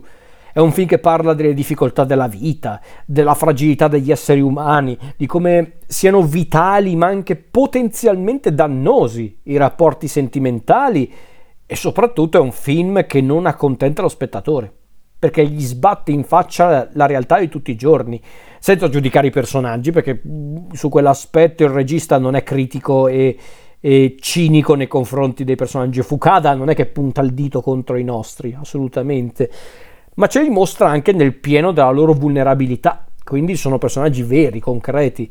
E personalmente questo è uno dei titoli migliori di questa edizione, è uno di quelli che ho preferito di più e secondo me è uno dei migliori dei film eh, presentati quest'anno a Venezia, secondo me almeno. Perché poi nello stesso giorno ho visto anche Spre Nord, che è il titolo in internaz- inglese o comunque internazionale To the North di, di Mihai Minkan, un'altra storia vera che diventa soggetto di un film, che vuole discutere sulle scelte morali e talvolta spirituali che ci spingono a vedere la vita sotto una nuova prospettiva, o perlomeno una prospetti- sotto una prospettiva diversa. Ed è la storia di un transatlantico, una storia vera anche questa, la storia di questo transatlantico e di un clandestino a bordo di questo transatlantico, un ragazzo rumeno che vuole raggiungere l'America, uno dei marinai del, del transatlantico, un marinaio filippino, Joel, trova questo intruso e mm, decide, seguendo anche la sua fede in Dio e anche un po' la sua coscienza, di non denunciarlo agli ufficiali di Taiwan, perché se lo facesse il nostro clandestino verrebbe sicuramente ucciso dai taiwanesi. Ecco, decide di aiutarlo e di aiutarlo a raggiungere la destinazione, di raggiungere l'America, pur sapendo che ciò potrebbe compromettere l'intero equipaggio. Quindi è una storia che, che parla di compassione umana, di fede e di speranza. Ma bisogna dire che il regista decide di essere onesto con lo spettatore, quindi Spre Nord non tradisce il senso di pericolo costantemente in agguato che caratterizza una situazione del genere eh, si prende i suoi tempi, per carità, forse pure troppo. È un film di due ore che non mi ha annoiato, ma magari in certi punti un po' si sentiva la lunghezza, onestamente. Non si concentra tanto sul contesto temporale o geografico, perché siamo tipo nel 1996, ma piuttosto lui si concentra sui personaggi e sui loro tormenti. Quindi mm, è un film un po' dilatato per i miei gusti, ma è tutto sommato apprezzabile. Invece il film successivo a questo, ovvero Innocence di Guy Davidi, che è un documentario, è un film molto più interessante, siccome sono cose diverse, per carità, però ovviamente io parlo di gusti personali. È un documentario, il primo documentario che ho visto a questo giro, e, e, forse anche uno dei pochi, perché non ho visto tanti documentari quest'anno, è un intenso resoconto, quello di Guy Davidi, dell'esistenza di alcuni soldati israeliani. Ah, per la precisione, stiamo parlando di soldati israeliani bambini. Perché infatti abbiamo proprio questo resoconto di questi soldati bambini, dalla loro infanzia fino alla, alla, all'arruolamento e talvolta decesso, e Guy Davidi quindi monta dei filmati amatoriali fatti anche a volte dagli stessi bambini e delle riprese che accompagnano le voci dei nostri protagonisti alle prese con il loro diario personale su che cos'è la guerra, su che cos'è la loro vita. E David racconta tutto questo sbattendoci tutto in faccia, come in effetti un documentario dovrebbe fare. Non si risparmia qualche critica tutt'altro che velata sulla propaganda mediatica eh, che non è affatto interessata alla sorte di questi bambini che peraltro pagano il prezzo più alto per mantenere integra quell'apparente democrazia di cui Israele va tanto fiera, per dire, per farvi capire.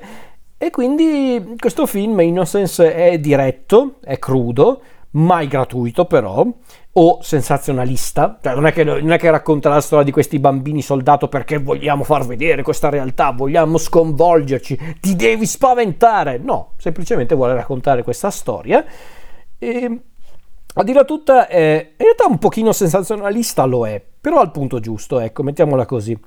Perché perlomeno è utile per permettere a un certo pubblico di conoscere questa mm, realtà mm, di cui non conosciamo quasi nulla, perché infatti gli stessi media, la televisione, i giornalisti, comunque i media in generale tendono a dimenticare in base all'occorrenza, perché non è che non, è, non, è che non si parla mai di bambini soldato, eh, per carità, però diciamo che dipende dalle circostanze, quindi è un po' un peccato.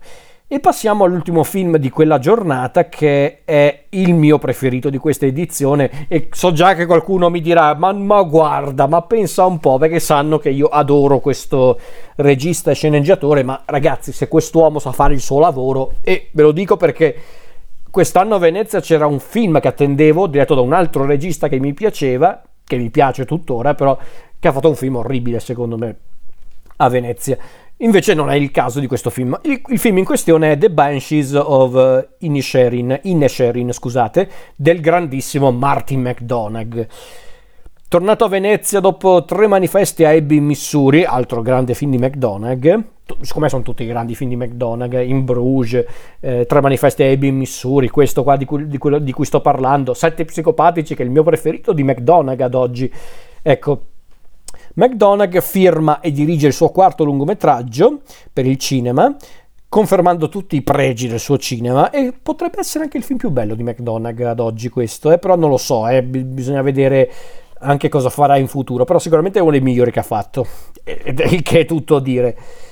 E cosa, di che cosa parla questo film? Siamo nell'Irlanda de, del 1923, abbiamo già la guerra civile che flagella il paese, l'Irlanda, però gli abitanti di Inesherin mm, continuano a vivere placidamente la loro grigia esistenza, sono lontani dalla guerra, quindi a loro la guerra gli fa un baffo. Eh, però qualcosa un giorno cambia, perché infatti un giorno due amici di lunga data sembrano raggiungere un punto di rottura che sconvolgerà l'intera esistenza del paesino. Quindi McDonagh stavolta abbandona il suolo americano per tornare peraltro nella sua terra natia, l'Irlanda, eh, portandosi dietro quelli che all'epoca furono i protagonisti del suo esordio cinematografico in Bruges. Qui da una parte abbiamo il granitico ma sempre fantastico Brendan Gleeson e dall'altra Colin Farrell che è fantastico. Già Colin Farrell con McDonagh dà sempre il meglio di sé perché infatti già in Bruges ehm, Colin Farrell era fantastico, aveva pure vinto il Golden Globe, meritatissimo. In, in, in Bruges Colin Farrell era divertente ma anche molto toccante. In, in Sette Psicopatici era un povero, un povero pirla che finiva in una situazione più grande di lui. Qua è semplicemente fantastico. Tra l'altro credo che abbia vinto la Coppa Volpi perché hanno messo le notizie poco fa. Penso che abbia vinto la Coppa Volpi Colin Farrell per questo film. Meritata perché dai ragazzi Colin Farrell qui è fantastico nei panni di questo adorabile cretino quindi è davvero davvero fantastico. E che vi devo dire, ragazzi e ragazze, se, se volete sapere come si scrive persino bene un film, McDonagh è sempre una garanzia. Poi lui è anche bravo come regista, dirige gli attori magnificamente, perché poi peraltro McDonagh è anche figlio del teatro e si vede, anzi questo film è molto teatrale, infatti molti sono, se ne sono usciti con questo non è cinema, no ragazzi questo è grande cinema, perché non è che solo perché ti ispiri al teatro e imposti il film in maniera teatrale allora non è cinema, eh? Perché allora non potete difendermi Saint Omer, che è il film francese, che è statico da, da, da, far schifo, e non è una critica al film, però è, è, statico, mentre questo che ha un bel ritmo, è divertente, è toccante, e tutto quello che volete non va bene perché è teatrale. Ma che cacchio vuol dire? Dai. Vabbè. Comunque, in questo film non solo vengono confermati l'umorismo sornione molto simile a quello dei fratelli Cohen, che da sempre sono un po' il, il modello di McDonagh, e anche l'impostazione teatrale della vicenda, no, stavolta però McDonagh ci offre qualcosa di più, perché ci offre una storia amara, e fin qui nulla di strano, lugubre, e dove ogni singolo oggetto e personaggio avrà la sua importanza nell'assurda vicenda di, di Podrick e, Go- e Colm, i due protagonisti. E anche questa in realtà è una cosa molto tipica di McDonagh, un po' figlia anche della scuola di Alfred Hitchcock, ovvero ogni oggetto, ogni elemento che viene presentato anche solo per un attimo nel film deve avere un ruolo nella storia, un po' come la pistola di Chekhov, se presenti una pistola nella storia, quella pistola dovrà fare qualcosa nel film. Qui c'è più o meno la stessa cosa ogni oggetto, ogni personaggio ha un suo perché all'interno della storia ed è questo è il segnale di grande scrittura, ragazzi miei. Non è che dovete farlo sempre per quando scrivete i film, però aiuta. Ecco, e quindi vedere questa storia di questi due amici che parlano, cioè la storia di per sé parla del valore dell'amicizia e della gentilezza in un mondo apparentemente dominato dalla morte e da questo bisogno, tra virgolette, di lasciare qualcosa per i posteri, che è un po' quello che scatena il conflitto tra i due protagonisti. E non si poteva scegliere posto migliore dell'Irlanda, un'Irlanda segnata dal suo folklore e dal suo travagliato passato per raccontare una storia del genere Secondo me qui c'è tanto dell'anima di McDonagh, in tutti i suoi film, ma in questo caso ancora di più. Assolutamente. Oltre a questo, comunque, McDonagh si conferma abile sceneggiatore, abile regista, il cast è perfetto perché abbiamo parlato di Colin Farrell, di Brendan Gleeson, ma tutti gli altri attori e attrici sono tutti perfettamente calati nel ruolo, sono tutti perfetti, ma proprio tutti, il poliziotto stronzo, eh, la, tit- la pettegola del, della, della cittadina, i due del bar, i due baristi, sono tutti perfetti e dare, direi che una menzione speciale se la merita la sempre troppo sottovalutata Carrie Condon, che lei è fantastica.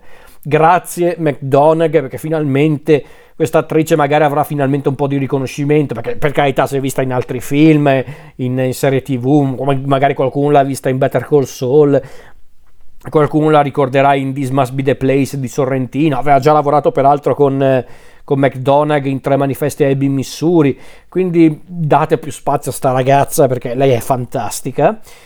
E questo è un validissimo esempio di cinema con la C maiuscola, perché è quello che ti diverte, ti commuove, spesso ti turba, ti fa riflettere. Ogni tanto non fa male eh, avere tutte queste sensazioni in un unico film, ragazzi. Quindi grazie McDonagh per esistere.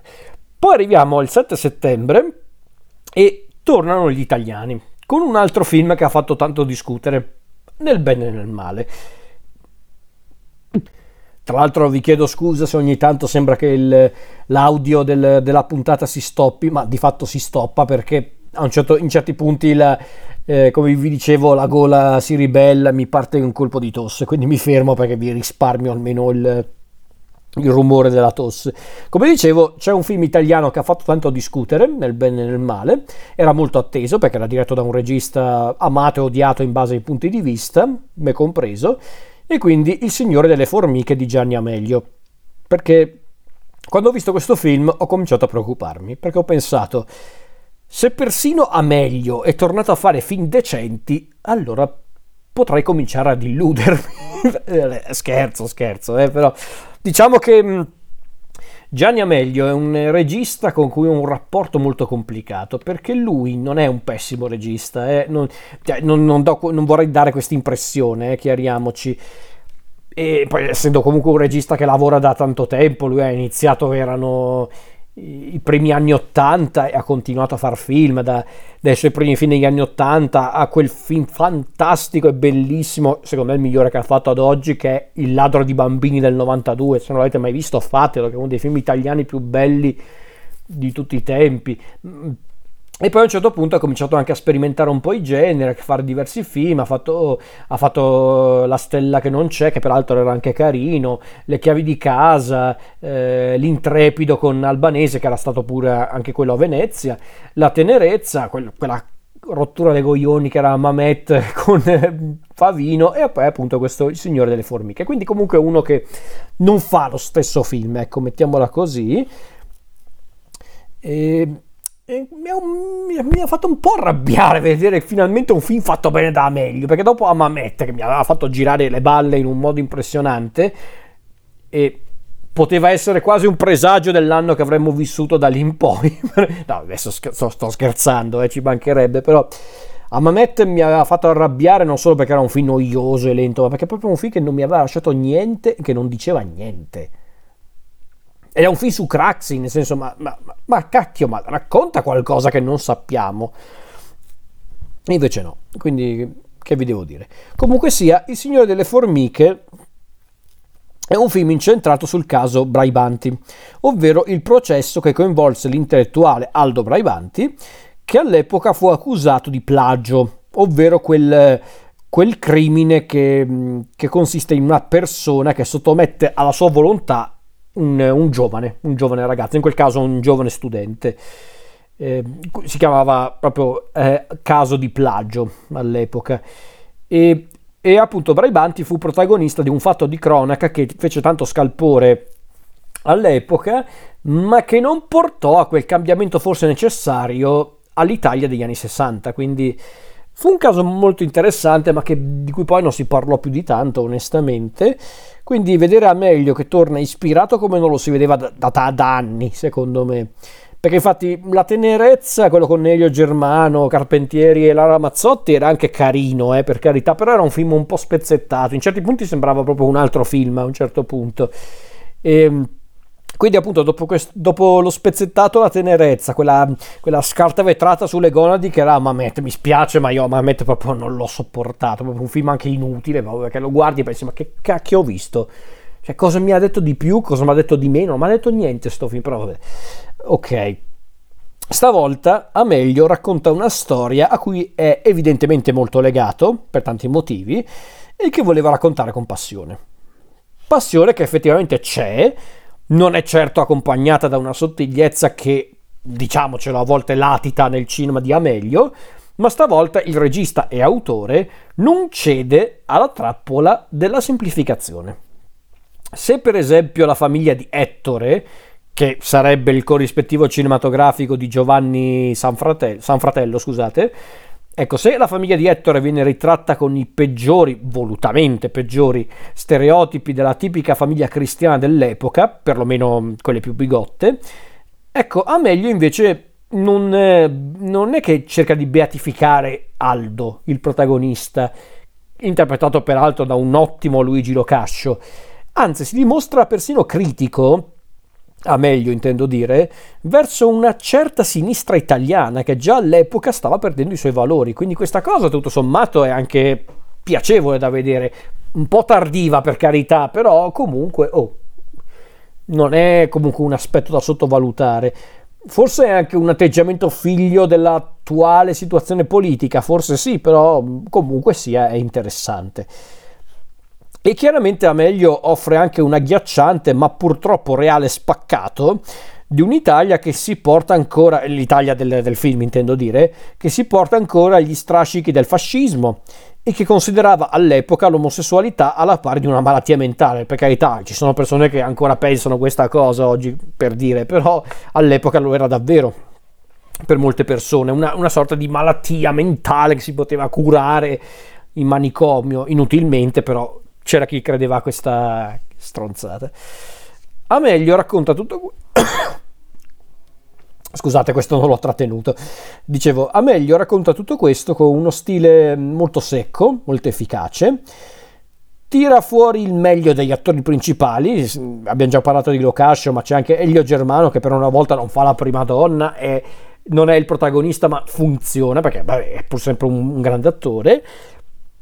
E, e, ci ricorda appunto che è sempre un grande attore. C'è Leonardo Maltese mh, nei panni del, un po' della vittima, tra virgolette, de, delle azioni di Aldo, che è un giovane attore da tenere d'occhio per il futuro. E vi prego, vi prego, date più ruoli a Sara Seraiocco, perché quando c'è lei lo schermo si illumina. Quindi vi prego, fate lavorare di più sta ragazza perché è fantastica.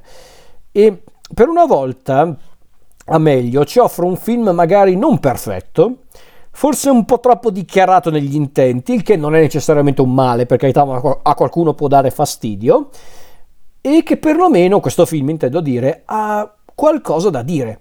Qualcosa da dire ce l'ha. E permette a certi spettatori di scoprire o riscoprire in certi casi una storia vera che forse negli anni non ha beneficiato della giusta attenzione, perché effettivamente la, la questione di eh, di Aldo eh, Braibanti, tutto, tutto il caso Braibanti, io onestamente lo conoscevo soltanto perché ne avevo parlato un po' di tempo fa con, eh, non mi ricordo chi, forse i miei genitori, perché si ricordavano di questo caso, o forse perché ne, avevo, ne aveva parlato qualcuno recentemente per qualcosa, non mi ricordo, però non è un, proprio uno di quei casi di cronaca della storia italiana e ne abbiamo, eh. Però non ha lo, lo stesso, la stessa portata storica di tanti altri eventi, quindi fa pensare, fa molto pensare questa cosa. Comunque sia, Il Signore delle Formiche mi è piaciuto, onestamente. Ed è stata una programmazione assurda quella del 7, perché infatti dopo Il Signore delle Formiche è arrivato Dead for a Dollar, il nuovo film di Walter Hill.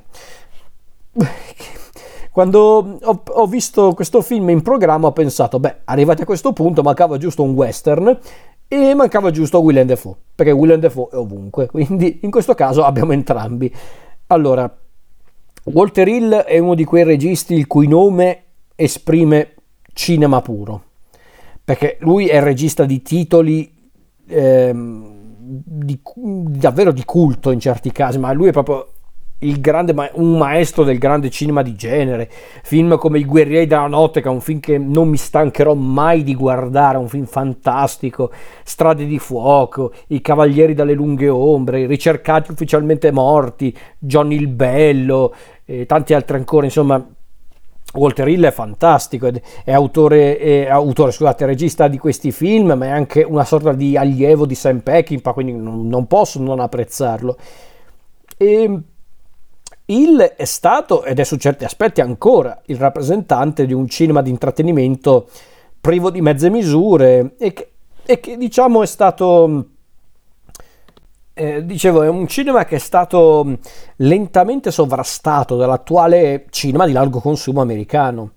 Diciamo che non è più un paese per Walter Hill, quello che è il cinema americano di intrattenimento attuale. Lui, come tanti altri, eh, per carità, non è che è solo Walter Hill, però è così. E quindi dopo mm, il simpatico film Jimmy Bobo, quello con Sylvester Stallone, molto carino, molto divertente. E che non, un altro che non mi è piaciuto proprio, che è Nemesi con Michelle Rodriguez e Sigourney Weaver, ecco che vediamo Walter Hill tornare nei territori di un genere da lui prediletto e che cerca di aggiornare eh, diciamo alla contemporaneità, a modo suo si intende, ma nemmeno troppo.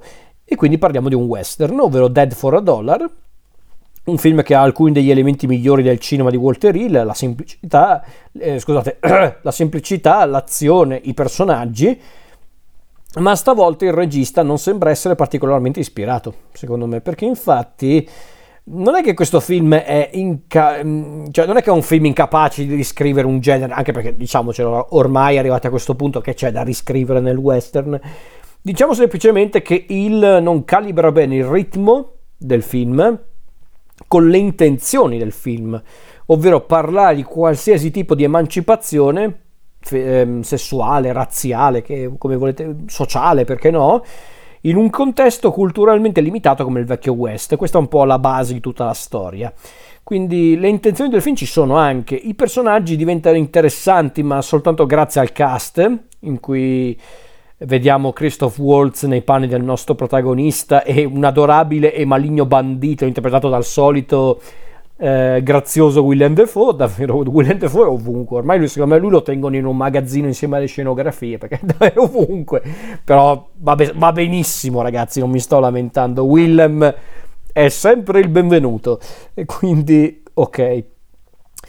Eh, inoltre il cerca anche di adeguarsi a un cinema di cui ormai non fa più parte, ideologicamente almeno, perché infatti il tentativo di rinnovarsi un pochino può essere anche apprezzabile, ma il risultato finale è un western abbastanza dimenticabile, diretto o meno da Walter Hill. Peccato, per carità l'ho guardato volentieri, eh, non è che l'ho disprezzato, però francamente l'ho trovato un po' spento. Ecco, mi spiace perché Walter Hill è più di così.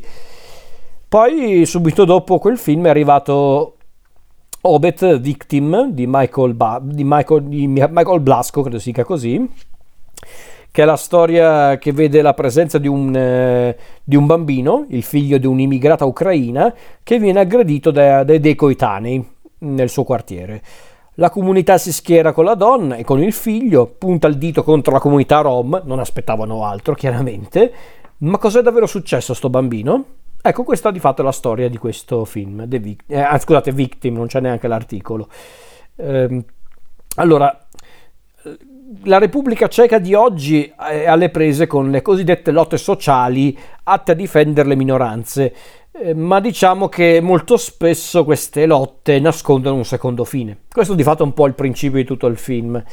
E il, reg- il regista decide di raccontare tutto ciò tramite un parallelismo semplice, talvolta estremizzato per carità, ma anche universale, ovvero quello di vedere una donna pronta a difendere il proprio figlio e a fare giustizia ehm, eh, confrontandosi con una società che vorrebbe sempre sembrare perfetta e pronta ad aiutare tutti, ma stiamo parlando alla fin fine di un'utopia, di un'utopia. Quindi è questo un po' il principio del film. A colpire di più però all'interno di questo film non è neanche tanto la storia di una donna che si ritrova in una situazione scomoda e, e e basta. No, è la storia di una donna che si trova in una situazione scomoda e circondata da un panorama desolato e desolante. È quello che rende questo film incredibile, secondo me. Ed è un, uno scenario, un panorama davvero eh, lugubre, quello del film, tale da portare la nostra protagonista ad abbracciare un compromesso morale, se tale si può definire, che non aiuterà né lei né il figlio né la comunità. E quindi questo è un film davvero duro su tanti aspetti e su certi aspetti anche necessario, oggi più che mai. Devo dire che è uno dei film che ho preferito di più durante questa edizione.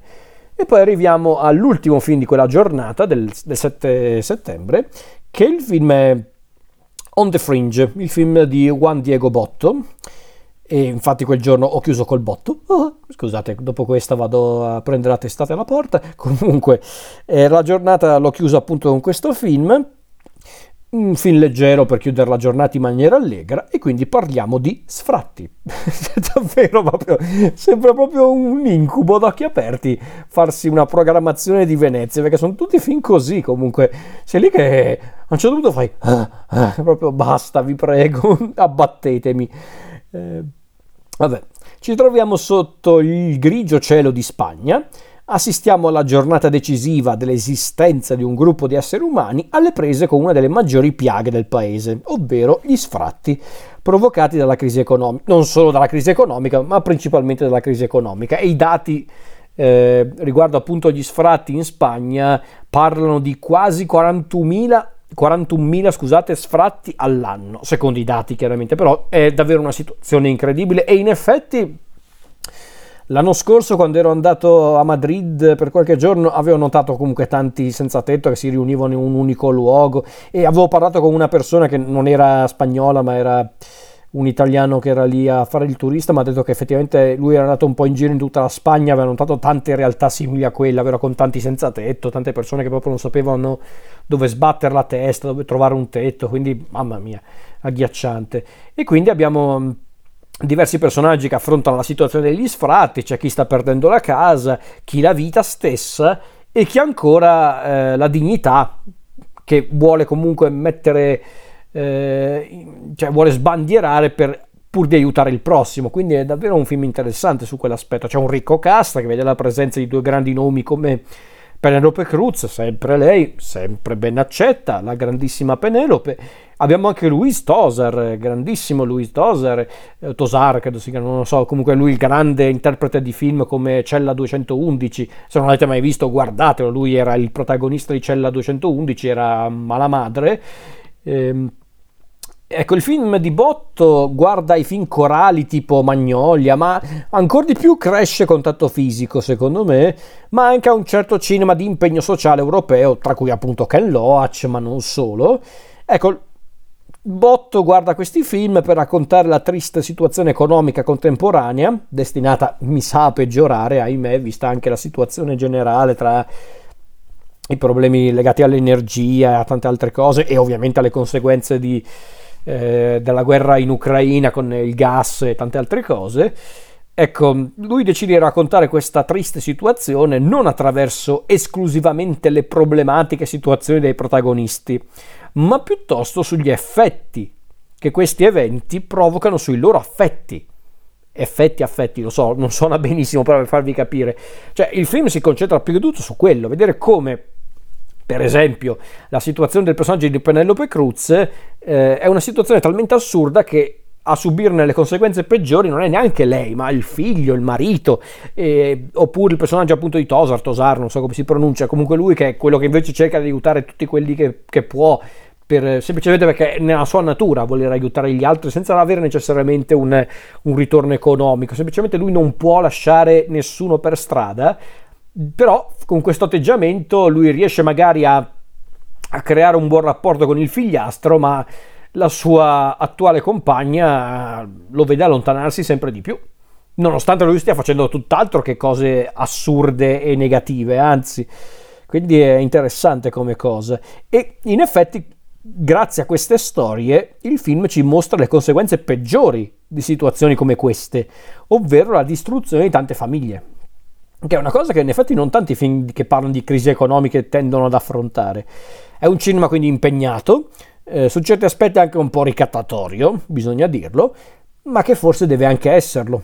Per, eh, per, per appunto sconvolgerci, deve esserlo a malincuore per carità, perché non, Botto non mi dà l'idea di essere uno di quelli che fa hai visto com'è la situazione, t'attacchi, devi accettarla, sentiti male se sei un privilegiato, no, semplicemente ci mostra la realtà.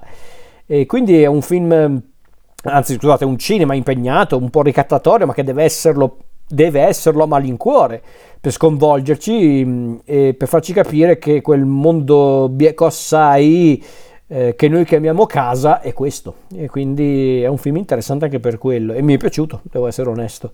Sarà che questi film che trattano quelle determinate tematiche mi colpiscono sempre, mi fanno pensare, caspita, potrebbe essere anche peggio di così, eh, però mi colpiscono sempre un po' nel, non tanto nel vivo, perché grazie a Dio non, non vivo situazioni di quel tipo, però sono quelle cose che ti fanno pensare, come dire, oh, magari un giorno potrebbe finire così, eh magari un giorno ti senti tutto sommato bene, credi di aver tutto, hai la casa, hai la famiglia, hai il lavoro, in un attimo eh, sei lì col culo per terra, scusate se lo dico così, però è vero, incredibile davvero.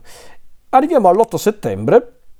E mamma mia, l'8 settembre è stato un, uh, un percorso incredibile, un, un, giro sulle montagne russe, emotive intendo dire, perché infatti ho iniziato la giornata con The Son, il film di Florian Zeller, un regista reduce del successo della sua opera prima, ovvero The Father, quello con Anthony Hopkins, e Zeller prosegue con eh, appunto un secondo capitolo di questa ideale trilogia incentrata sulla famiglia con The Son A questo giro il fulcro della storia è tutto su un ragazzo problematico. Un giovane, Nicholas, il giovane Nicholas, eh, che è il nostro, neanche il protagonista, ma diciamo il personaggio centrale, è un giovane che sta, sta mostrando i primi segni di una crisi depressiva, una crisi depressiva imminente, ma che gli sta lasciando già qualche segno, nel vero senso del termine. E, ehm, e di sicuro il divorzio tra i suoi genitori non ha facilitato la, la cosa, anzi lo ha segnato più di quanto madre e soprattutto padre riuscirebbero ad ammettere. Ed è proprio il padre di Nicholas, ovvero Peter, interpretato da Hugh Jackman, eh, che rappre- diciamo che lui rappresenta l'apparente ancora di salvezza per il figlio. E di fatto questa è la storia. È un film che parla della fragilità dell'animo umano e soprattutto del bisogno che ognuno di noi ha di avere qualcuno su cui contare in questo caso un vero e proprio nucleo familiare, e Zeller racconta tutto questo sbattendoci in faccia tutto, senza eleganza e, diciamocelo, senza pietà. Zeller è cattivo, è sadico, è un sadico bastardo. Gli stessi personaggi sono dei semplici strumenti nelle mani del regista, che in maniera talvolta sadica li lascia in balia della corrente della vita. E quella non si ferma mai, quindi, mamma mia. E ehm, non è che mi ha convinto tanto The Son, devo essere onesto. È un film che forse calca un po' troppo la mano. Io ho compreso lo stile di, di, eh, di Zeller e forse è anche uno stile mm, che può avere un suo senso, può avere anche una sua efficacia su un certo tipo di pubblico.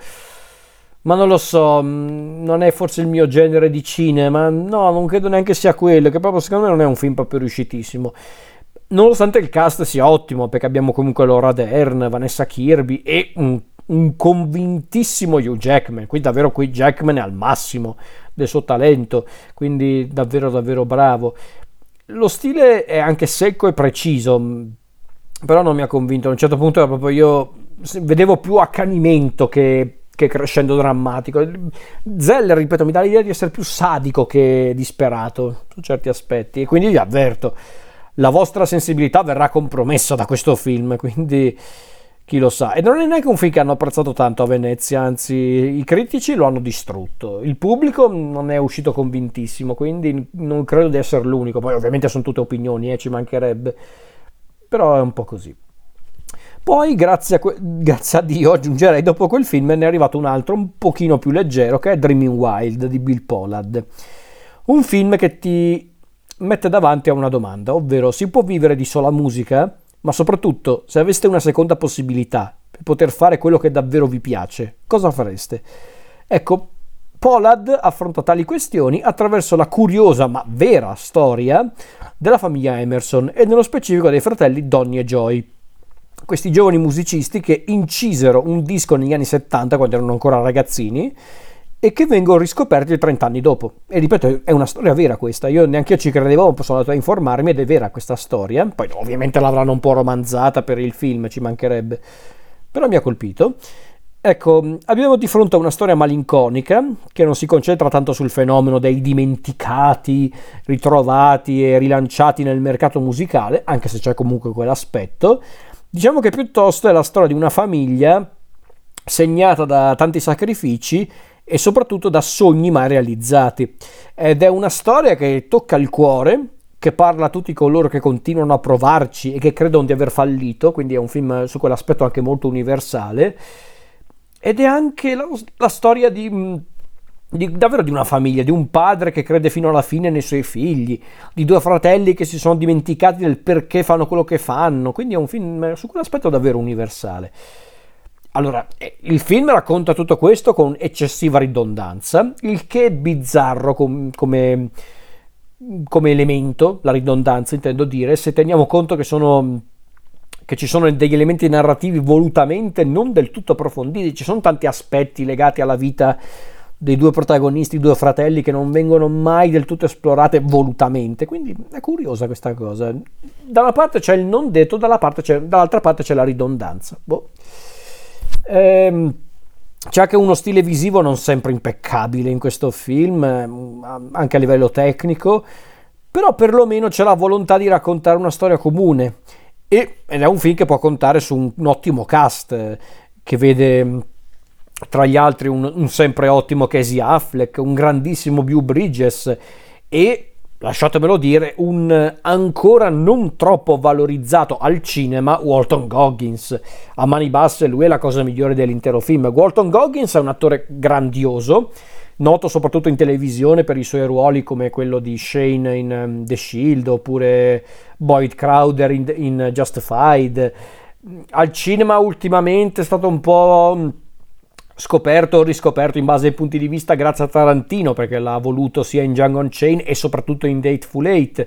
Ma dategli più spazio a sto ragazzo perché eh, ragazzo per modo di dire però questo attore perché Goggins è bravissimo in questo film poi è davvero commovente proprio provi una pena incredibile per quest'uomo quindi davvero valorizzate di più Goggins che è fantastico quindi a grandi linee, a grandi linee scusate, Dreaming Wild è un film carino, a tratti toccante, che poteva forse essere un po' più equilibrato, ma che fa il suo, quindi tutto sommato l'ho apprezzato.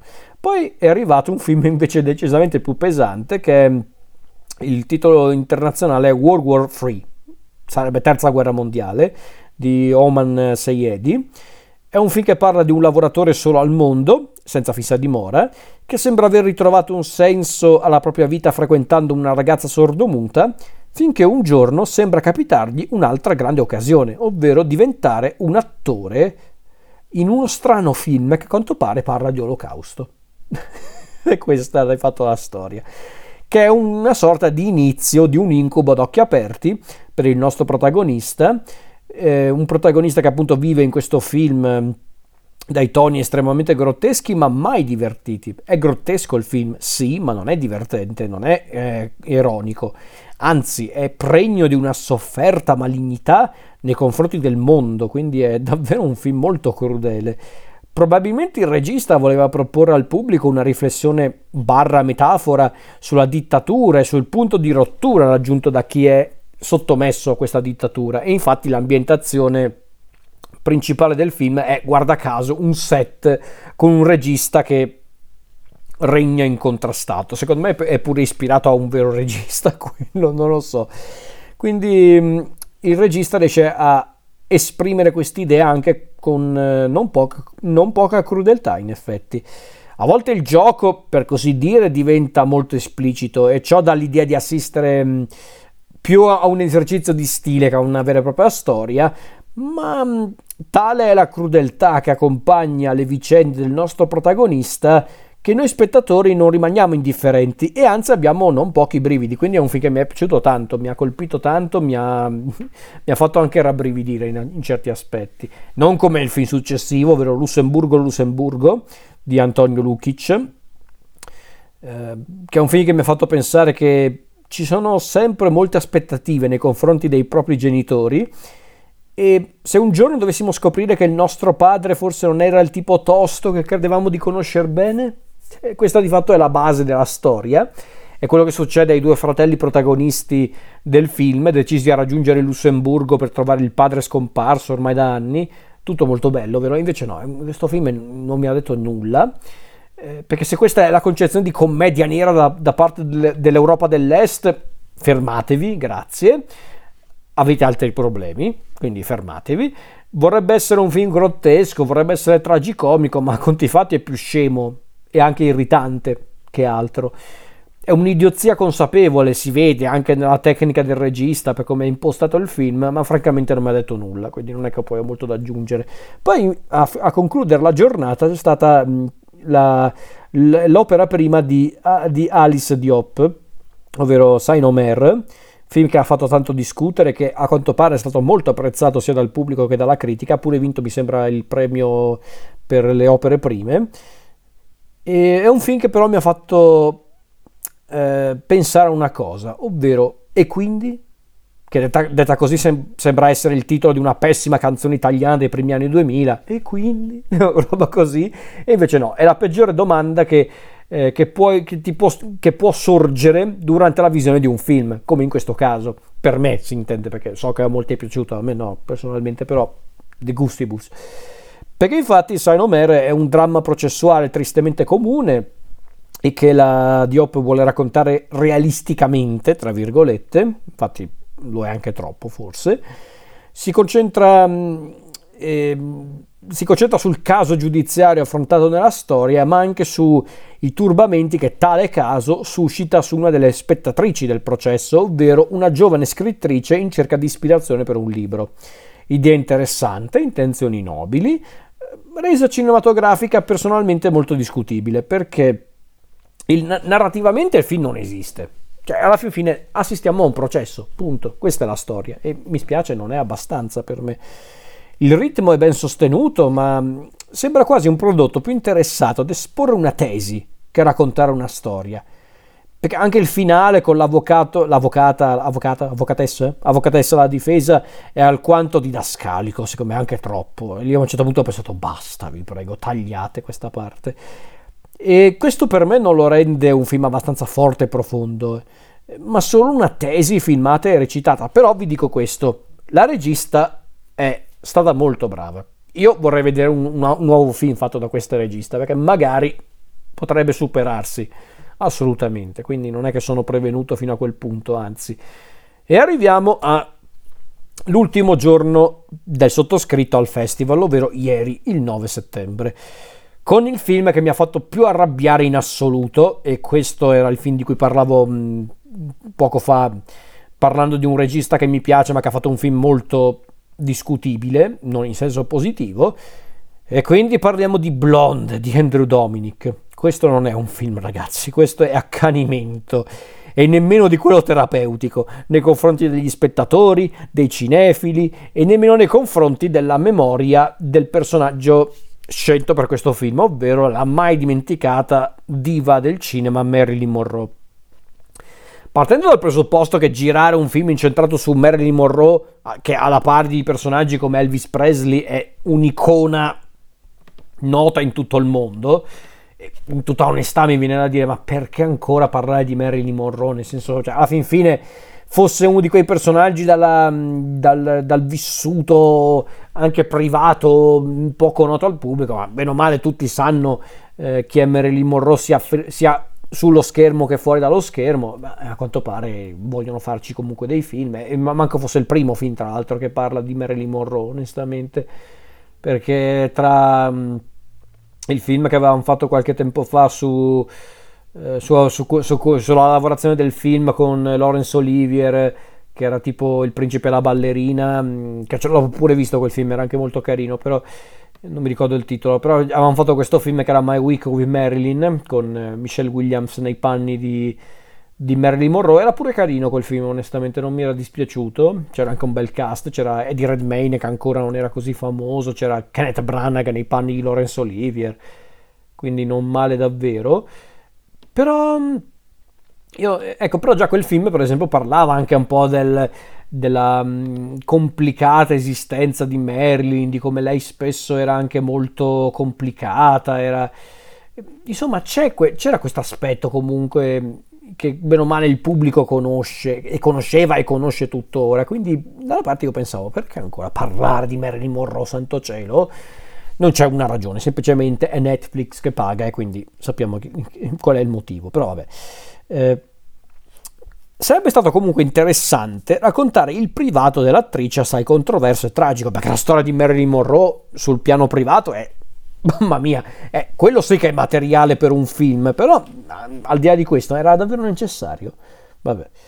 Poteva essere anche in realtà l'idea di raccontare la, la, vera, la vera, storia, per modo di dire, di Marilyn Monroe, un, um, uno spunto brillante per parlare del lato oscuro della macchina, chiamiamola così, cinematografica della Hollywood dell'epoca, quella che ha, strum- ha strumentalizzato la Monroe a tal punto da renderla sì iconica, perché è diventata iconica, ma non... Eh, non di certo una grande attrice, perché dite pure quello che volete, ma Marilyn Monroe non era una grande attrice. Fate giusto due o tre eccezioni per alcuni film come A qualcuno piace caldo di Billy Wilder e Gli spostati di John Huston, ma anche lì, grazie al cavolo, hai due registi di, con la R maiuscola davanti a te, quindi non potevi certo essere peggiore del solito. Però appunto quella macchina della Hollywood dell'epoca che aveva reso Marilyn Monroe un'icona, ma non una grande attrice e una persona più stabile, perché che Marilyn Monroe fosse anche una persona complicata, lo sanno tutti, eh, non è che lo dico io, eh. chiariamoci in base a tante cose, a tante testimonianze, che poi siano vere o meno, ragazzi, qui ovvio è tutta una questione di eh, opinioni, eh, ci mancherebbe, però la, la, la verità, tra virgolette, pubblica è quella. Ecco, come dicevo, il film ehm, eh, vuole raccontare bene o male i punti salienti non tanto della carriera cinematografica di Marilyn Monroe, all'anagrafe Norma Jean Mortenson, ma piuttosto vuole parlare dei suoi rapporti sentimentali e familiari, dalla sua travagliata infanzia con la madre schizofrenica, ehm, eh, Gladys, interpretata da Julian Nicholson nel film, per poi passare ai primi provini mm, a Hollywood, fallimentari tra l'altro. Eh, i fallimentari matrimoni con Joe DiMaggio e Arthur Miller, interpretati rispettivamente da Bobby Cannavale e Adrian Brody, per poi passare agli ultimi tetri anni di vita. Tutto molto interessante, no? No, assolutamente no, perché tra l'altro questo film ha avuto anche una gestione strana perché era un film che avevano iniziato a girare mh, nel 2019, tra l'altro. Eh, hanno dovuto fermarlo a un certo punto per via della pandemia, quindi l'hanno, l'hanno bloccato, l'hanno ri, ri, fatto ripartire. No, non è una giustificazione per me per, ehm, per, per, spiegare il perché il film è così, però forse anche quello ha contribuito, eh, non lo so. Eh. Perché eh, chiariamoci, il film l'ha diretto e sceneggiato Andrew Dominic, ma la base di tutto il film è un romanzo di Joyce Carol Oates, che a sua volta non è neanche una biografia. La stessa attrice, l'autrice, scusate, ha sempre detto che alla fin fine era anche un romanzo molto drammatico e romanzato per l'appunto, quindi eh, eh, è così, però no ragazzi, questo qua mm, è proprio no, mm, non è un film per me, è uno showreel questo. Questi avevano un magazzino pieno di luci, ottiche, telecamere e hanno usato tutto. Ma abbiamo proprio tutto. Bianco e nero e colori che si alternano, tra l'altro senza neanche una motivazione concreta. Buh, ok.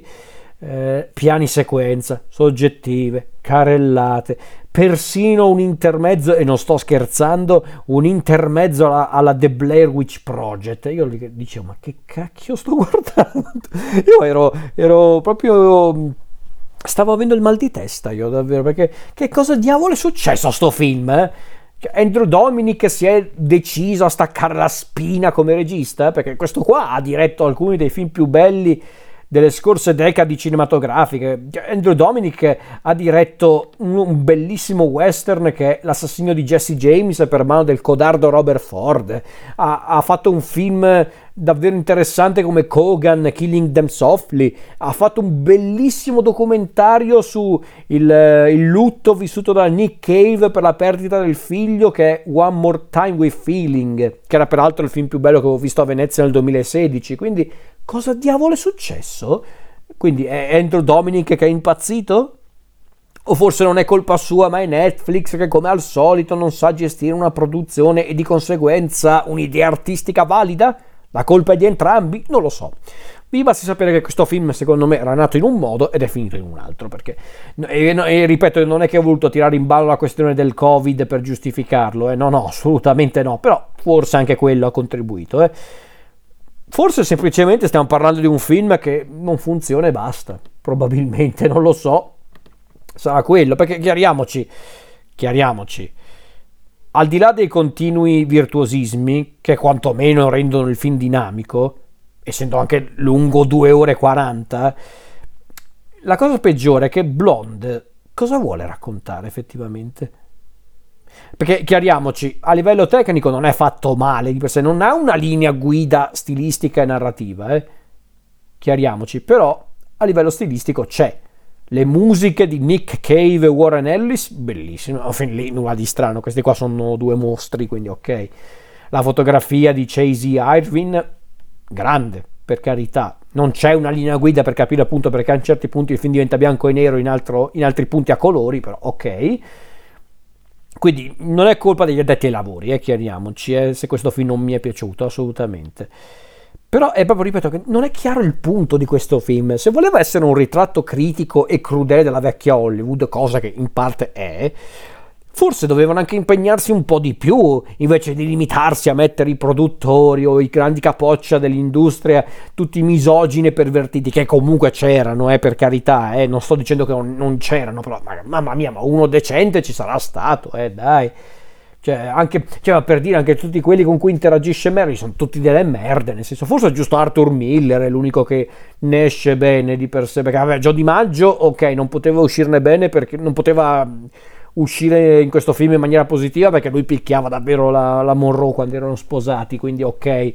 Eh, però per dire anche in quei pochi frangenti che vediamo per esempio Billy Wilder, sono, cioè, sono tutti degli stronzi in questo film. Vedi che Billy Wilder era un po' una, una testa calda, eh, per carità, però mamma mia, ma, ma, ce n'è uno che si salva, boh, eh, mi sembra un po' eccessivo onestamente, questo è il punto.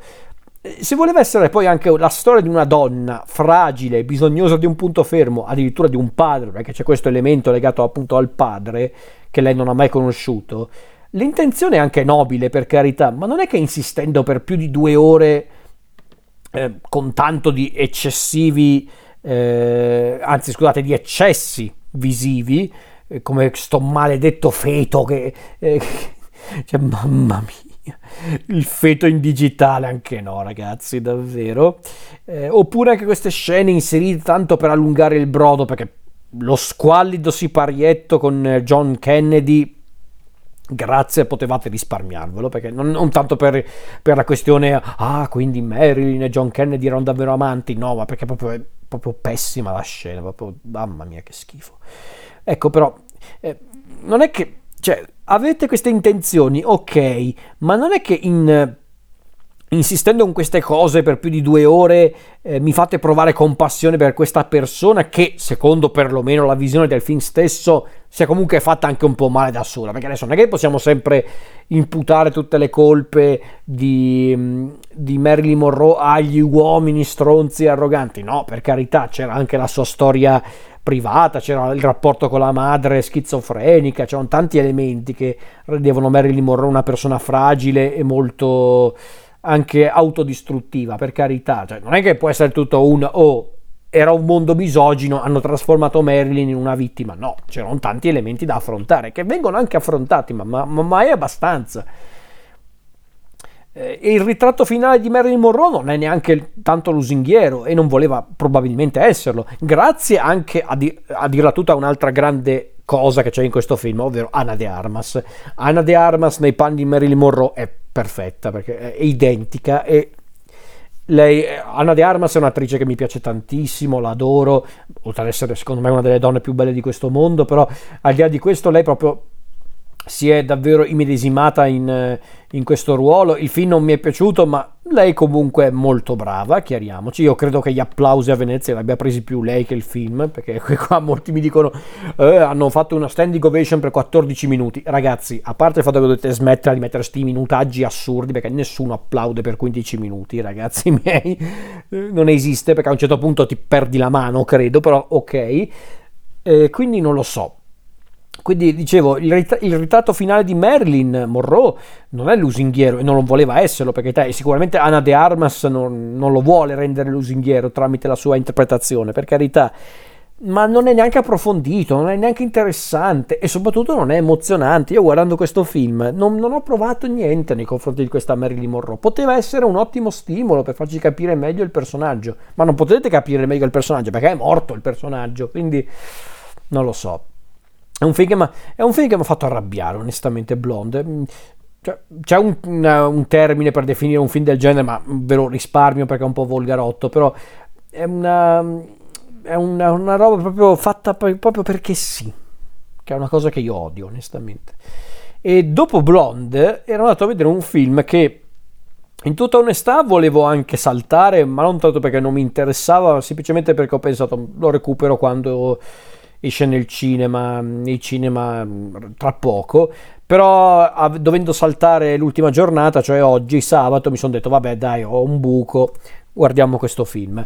E il film in questione è Siccità di Paolo Virzi, il suo ultimo film. Questo film che è ambientato a Roma, in un futuro prossimo a quanto pare, una Roma in cui non piove da un sacco di tempo, non mi ricordo se c'è una data precisa, ma potrebbe essere addirittura un anno, e la città è segnata da una terribile crisi idrica. Quindi ci sono diverse anime perdute di questa città che cercano di sopravvivere alla situazione, rivalutando le loro priorità. Quindi abbiamo questo film con tanti personaggi, tante storie, un film quindi che sta diciamo a metà tra eh, il cinema corale alla Robert Altman, tante storie ma un unico scenario. In effetti in certi punti mi ha ricordato tanto Altman, un po' Nashville, un po' America Oggi.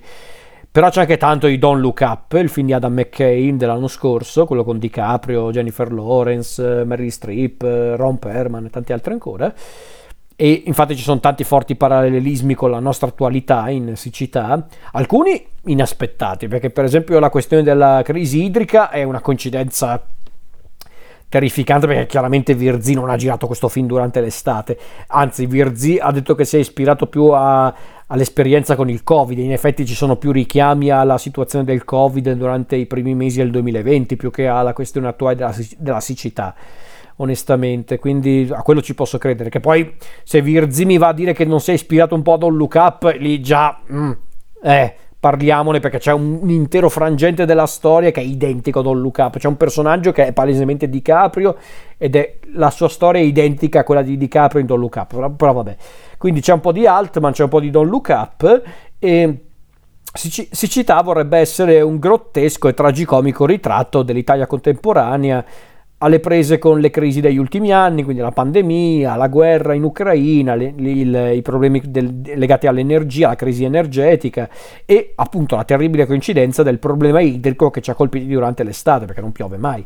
Quindi vuole diciamo affrontare tale contesto analizzandolo da molti punti di vista quello politico, quello sociale, culturale, mediatico, artistico, che è un'ottima idea, eh? un'ottima intenzione e comunque riconosco a Virzi che lui non fa sempre lo stesso film, ogni tanto cerca di sperimentare anche un po' con i generi, grazie, uno che lo fa ogni tanto. Ecco, in questo film ci sono le migliori qualità del suo cinema, del cinema di Virzi intendo dire, l'ottima direzione degli attori, perché una cosa che io ho sempre detto di Virzi, lui sa dirigere gli attori, li sa davvero dirigere, sa sempre tirare fuori il meglio da ciascuno di loro il fatto che tenti di affrontare un racconto di genere è ammirevole. C'è anche qualche idea brillante qua e là, come per esempio le blatte che invadono Roma, l'esperto della crisi che sembra davvero uno dei tanti virologi che hanno spopolato in televisione negli ultimi tre anni per la pandemia, quindi quell'idea c'è. Ma ci sono anche i limiti di Virzi, eh, che ha sempre avuto in tanti film, fatte rarissime eccezioni. Uno su tutti, quest'uomo ha delle idee buone, ma non riesce mai a mantenere un equilibrio narrativo degno di essere chiamato tale. Anche nei suoi film migliori, la paz- come, non, non la, sì, beh, oddio, un po' anche La pazza gioia, ma La prima cosa bella, eh, anche in Tutta la vita davanti, eh, un po' meno nei film in mezzo, tutti i santi giorni il capitale umano su quell'aspetto sono un po' più equilibrati, però in tutti questi film Virzi mette tante idee, alcune carine, altre superflue perché sono troppe, e non riesce mai a mantenere un equilibrio. E qui in questo film purtroppo si vede perché è anche un film corale che non ha un unico personaggio e un unico protagonista. E, ehm, ragazzi, le idee ci sono, alcune sono molto valide e ripeto però, i parallelismi con Don Look Up sono sospetti in certi casi, ma vabbè, ok. Solo che l'equilibrio tra ironia e dramma non è riuscito fino in fondo.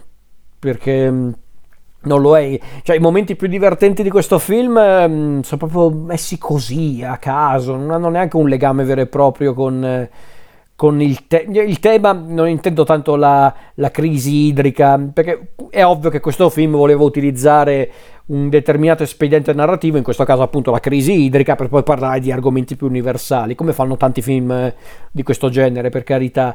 Quindi fin lì ok, ma davvero a un certo punto le gag più divertenti erano proprio slegate al contesto e erano proprio quasi come delle cose messe lì da Virzi perché voleva far ridere ogni tanto gli spettatori ed è una cosa che non mi ha fatto impazzire onestamente anzi mi ha fatto un po' arrabbiare in tutta onestà. Proprio no. E come dicevo l'equilibrio tra ironia e dramma quindi non è riuscito fino in fondo. Il cinismo tipico di Virzi eh, qui è stranamente svanito, eh, o perlomeno svanisce arrivando fino alla fine, quando invece questa era proprio una storia in cui bisognava essere cinici, è strana questa cosa, però sono scelte per carità, non è che critico Virzi per questo. Però c'è un'altra cosa che invece critico, non tutte le storie sono sviluppate bene, alcune sono persino superflue, perché per esempio la storia con protagonista Silvio Orlando è praticamente materiale per un altro film, davvero è proprio una storia a sé, poi a un certo punto Virzi cerca di legarla a un'altra, per carità, ma davvero potete, potreste togliere la storia di Silvio Orlando e risparmiate qualche minuto di film. Eh, e poi un'altra cosa che fa Virzi ogni tanto lascia sempre i finali aperti, che non è che io odio i finali aperti, però finali aperti non vuol dire finali lasciati in sospeso, eh, chiariamoci. Eh, non fino a quel punto almeno e quindi eh, a un certo punto arrivi a fine film e pensi sì ok ma tutte quelle cose che, di cui stavamo parlando cosa è successo? Cioè, qual era il punto? Boh, non lo so eh, il succo del discorso poi non è del tutto chiaro giunti alla fine, anche perché diciamocelo, come dicevo prima, molte vicende non vengono nemmeno volutamente chiuse. Quindi a grandi linee Siccità è stato un bel tentativo di affrontare per davvero l'attualità senza, senza rinunciare al racconto cinematografico. E bisogna rendere merito a Virzi di voler tentare ogni volta un film diverso da quello precedente ma diciamocelo, Siccità non è graffiante come vorrebbe e forse doveva essere, e soprattutto ancora una volta Virzi eccede con la scrittura e ne paga le conseguenze, perché diamine questo film poteva essere davvero molto interessante, lo è in realtà. Non vorrei sembrare troppo cattivo, non è che il film mi ha fatto arrabbiare, non è un film che non mi è piaciuto, il film l'ho guardato volentieri onestamente, no? essendo anche un film di due ore è anche godibile, anche delle idee carine per carità però ripeto, se poi arrivi alla fine del film e pensi sì, ma ok, qual era il punto di tutto il discorso? Eh, vuol dire che non è che hai fatto tutto perfetto. Eh. Non lo so, non mi ha molto convinto, però fatto sta che questo era il film anche giusto per l'ultimo giorno, perché poi ho visto l'ultimo film della giornata e dell'edizione, adesso tra poco finisco ragazzi, lo so che è durata tanto questa puntata, ma del resto sto facendo il resoconto di una settimana di film, quindi due ore sono anche accettabili. L'ultimo film della, dell'edizione di Venezia di quest'anno è Shab Dakeli Divar, ovvero Beyond the Wall di Vaid eh, Jalilvand, credo si dica così. Chiudiamo quindi con eleganza e delicatezza. No, non è vero, chiudiamo con un dramma da camera, con un, un uomo che nei primi minuti tenta di uccidersi, ed è pure cieco, cioè cieco non vedente intendo dire. Ci sono pure una donna in fuga e un paese, l'Iran, impazzito. Direi tutto regolare, però al di là di questo, il film in questione, Beyond the Wall, il film di Jalil Vand, non è male in realtà, non mi è dispiaciuto, un po' dilatato, forse un po' troppo lungo, il gioco narrativo del vedo non vedo, perché cieco, no scherzo, però il vedo non vedo eh, e del cos'è vero, cos'è falso, per chi vedrà il film eh, sa, sa, sa, di cosa sto parlando, ma tanto nessuno di voi vedrà questo film perché figuriamoci. Però ecco, il gioco del vedo non vedo, del cos'è vero, cos'è falso, mostra subito la corda, secondo me, eh, all'interno di questo film. Però qui non c'è didascalismo irritante, innanzitutto, ed è un bene. Non c'è la moralina facile, ed è questo ancora meglio, considerato che è parla poi anche della situazione dell'Iran, è un miracolo. Diciamo che piuttosto possiamo riscontrare il bisogno in questo film di raccontare una storia, la storia anzi di un paese complicato, sempre pronto ad esplodere, e questa storia viene raccontata attraverso gli occhi, anche se malconci, in un certo caso, di due esseri umani segnati dalla vita ma che vogliono comunque sperare in un domani migliore. Quindi la storia è bella anche proprio per questo, è una storia che comunque vuole parlare di speranza. E, e, quindi il film mi è piaciuto. E devo dire che era anche il film giusto per chiudere il tutto, una storia forte, cruda, ma anche molto toccante a modo suo, molto non dico dolce o tenera perché non, non lo è, però interessante, quindi non potevo chiudere meglio di così il festival. E direi che è tutto, devo dire che quest'anno Venezia è stato molto piacevole. Eh, è, una, è proprio un'edizione che mi ha colpito perché io onestamente ho sempre avuto un rapporto strano con il Festival di Venezia, non tanto per, per io che guardo i film, ma più che tutto perché essendo quasi sempre solo al festival, ogni tanto la solitudine si sente. per quando guardi i film, anche quando rientri in camera, io figuratevi poi non sto neanche al Lido a Venezia, devo andare fino a Chioggia perché costa meno ragazzi, lo dico. Eh, andare a Chioggia, prendere il, il traghetto e il pullman ogni mattina e fare tutta quella roba lì, vi assicuro che costa meno che farsi una sola notte al Lido, quindi denunciatemi pure se volete, ma io non sono così pazzo da buttare tutti quei soldi solo per stare al Lido. E ehm, quindi ogni tanto la solitudine si sente. Però quest'anno no, quest'anno forse per la qualità generale dei film, queste giornate sono volate via, vola sempre via Venezia, però quest'anno di più. Quest'anno proprio davvero è stato così, proprio istantaneo.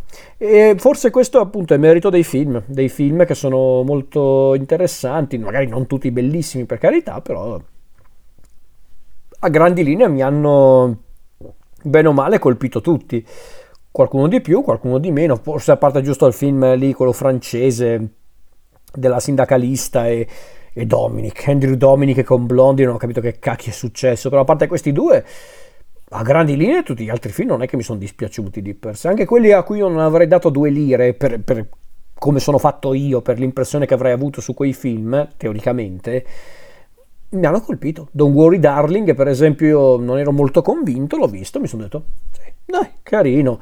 Eh, guadagnino, guadagnino, io sono un po' critico nei suoi confronti, ma quando ho visto il film ho pensato, sì, ok, ci può stare, molto interessante.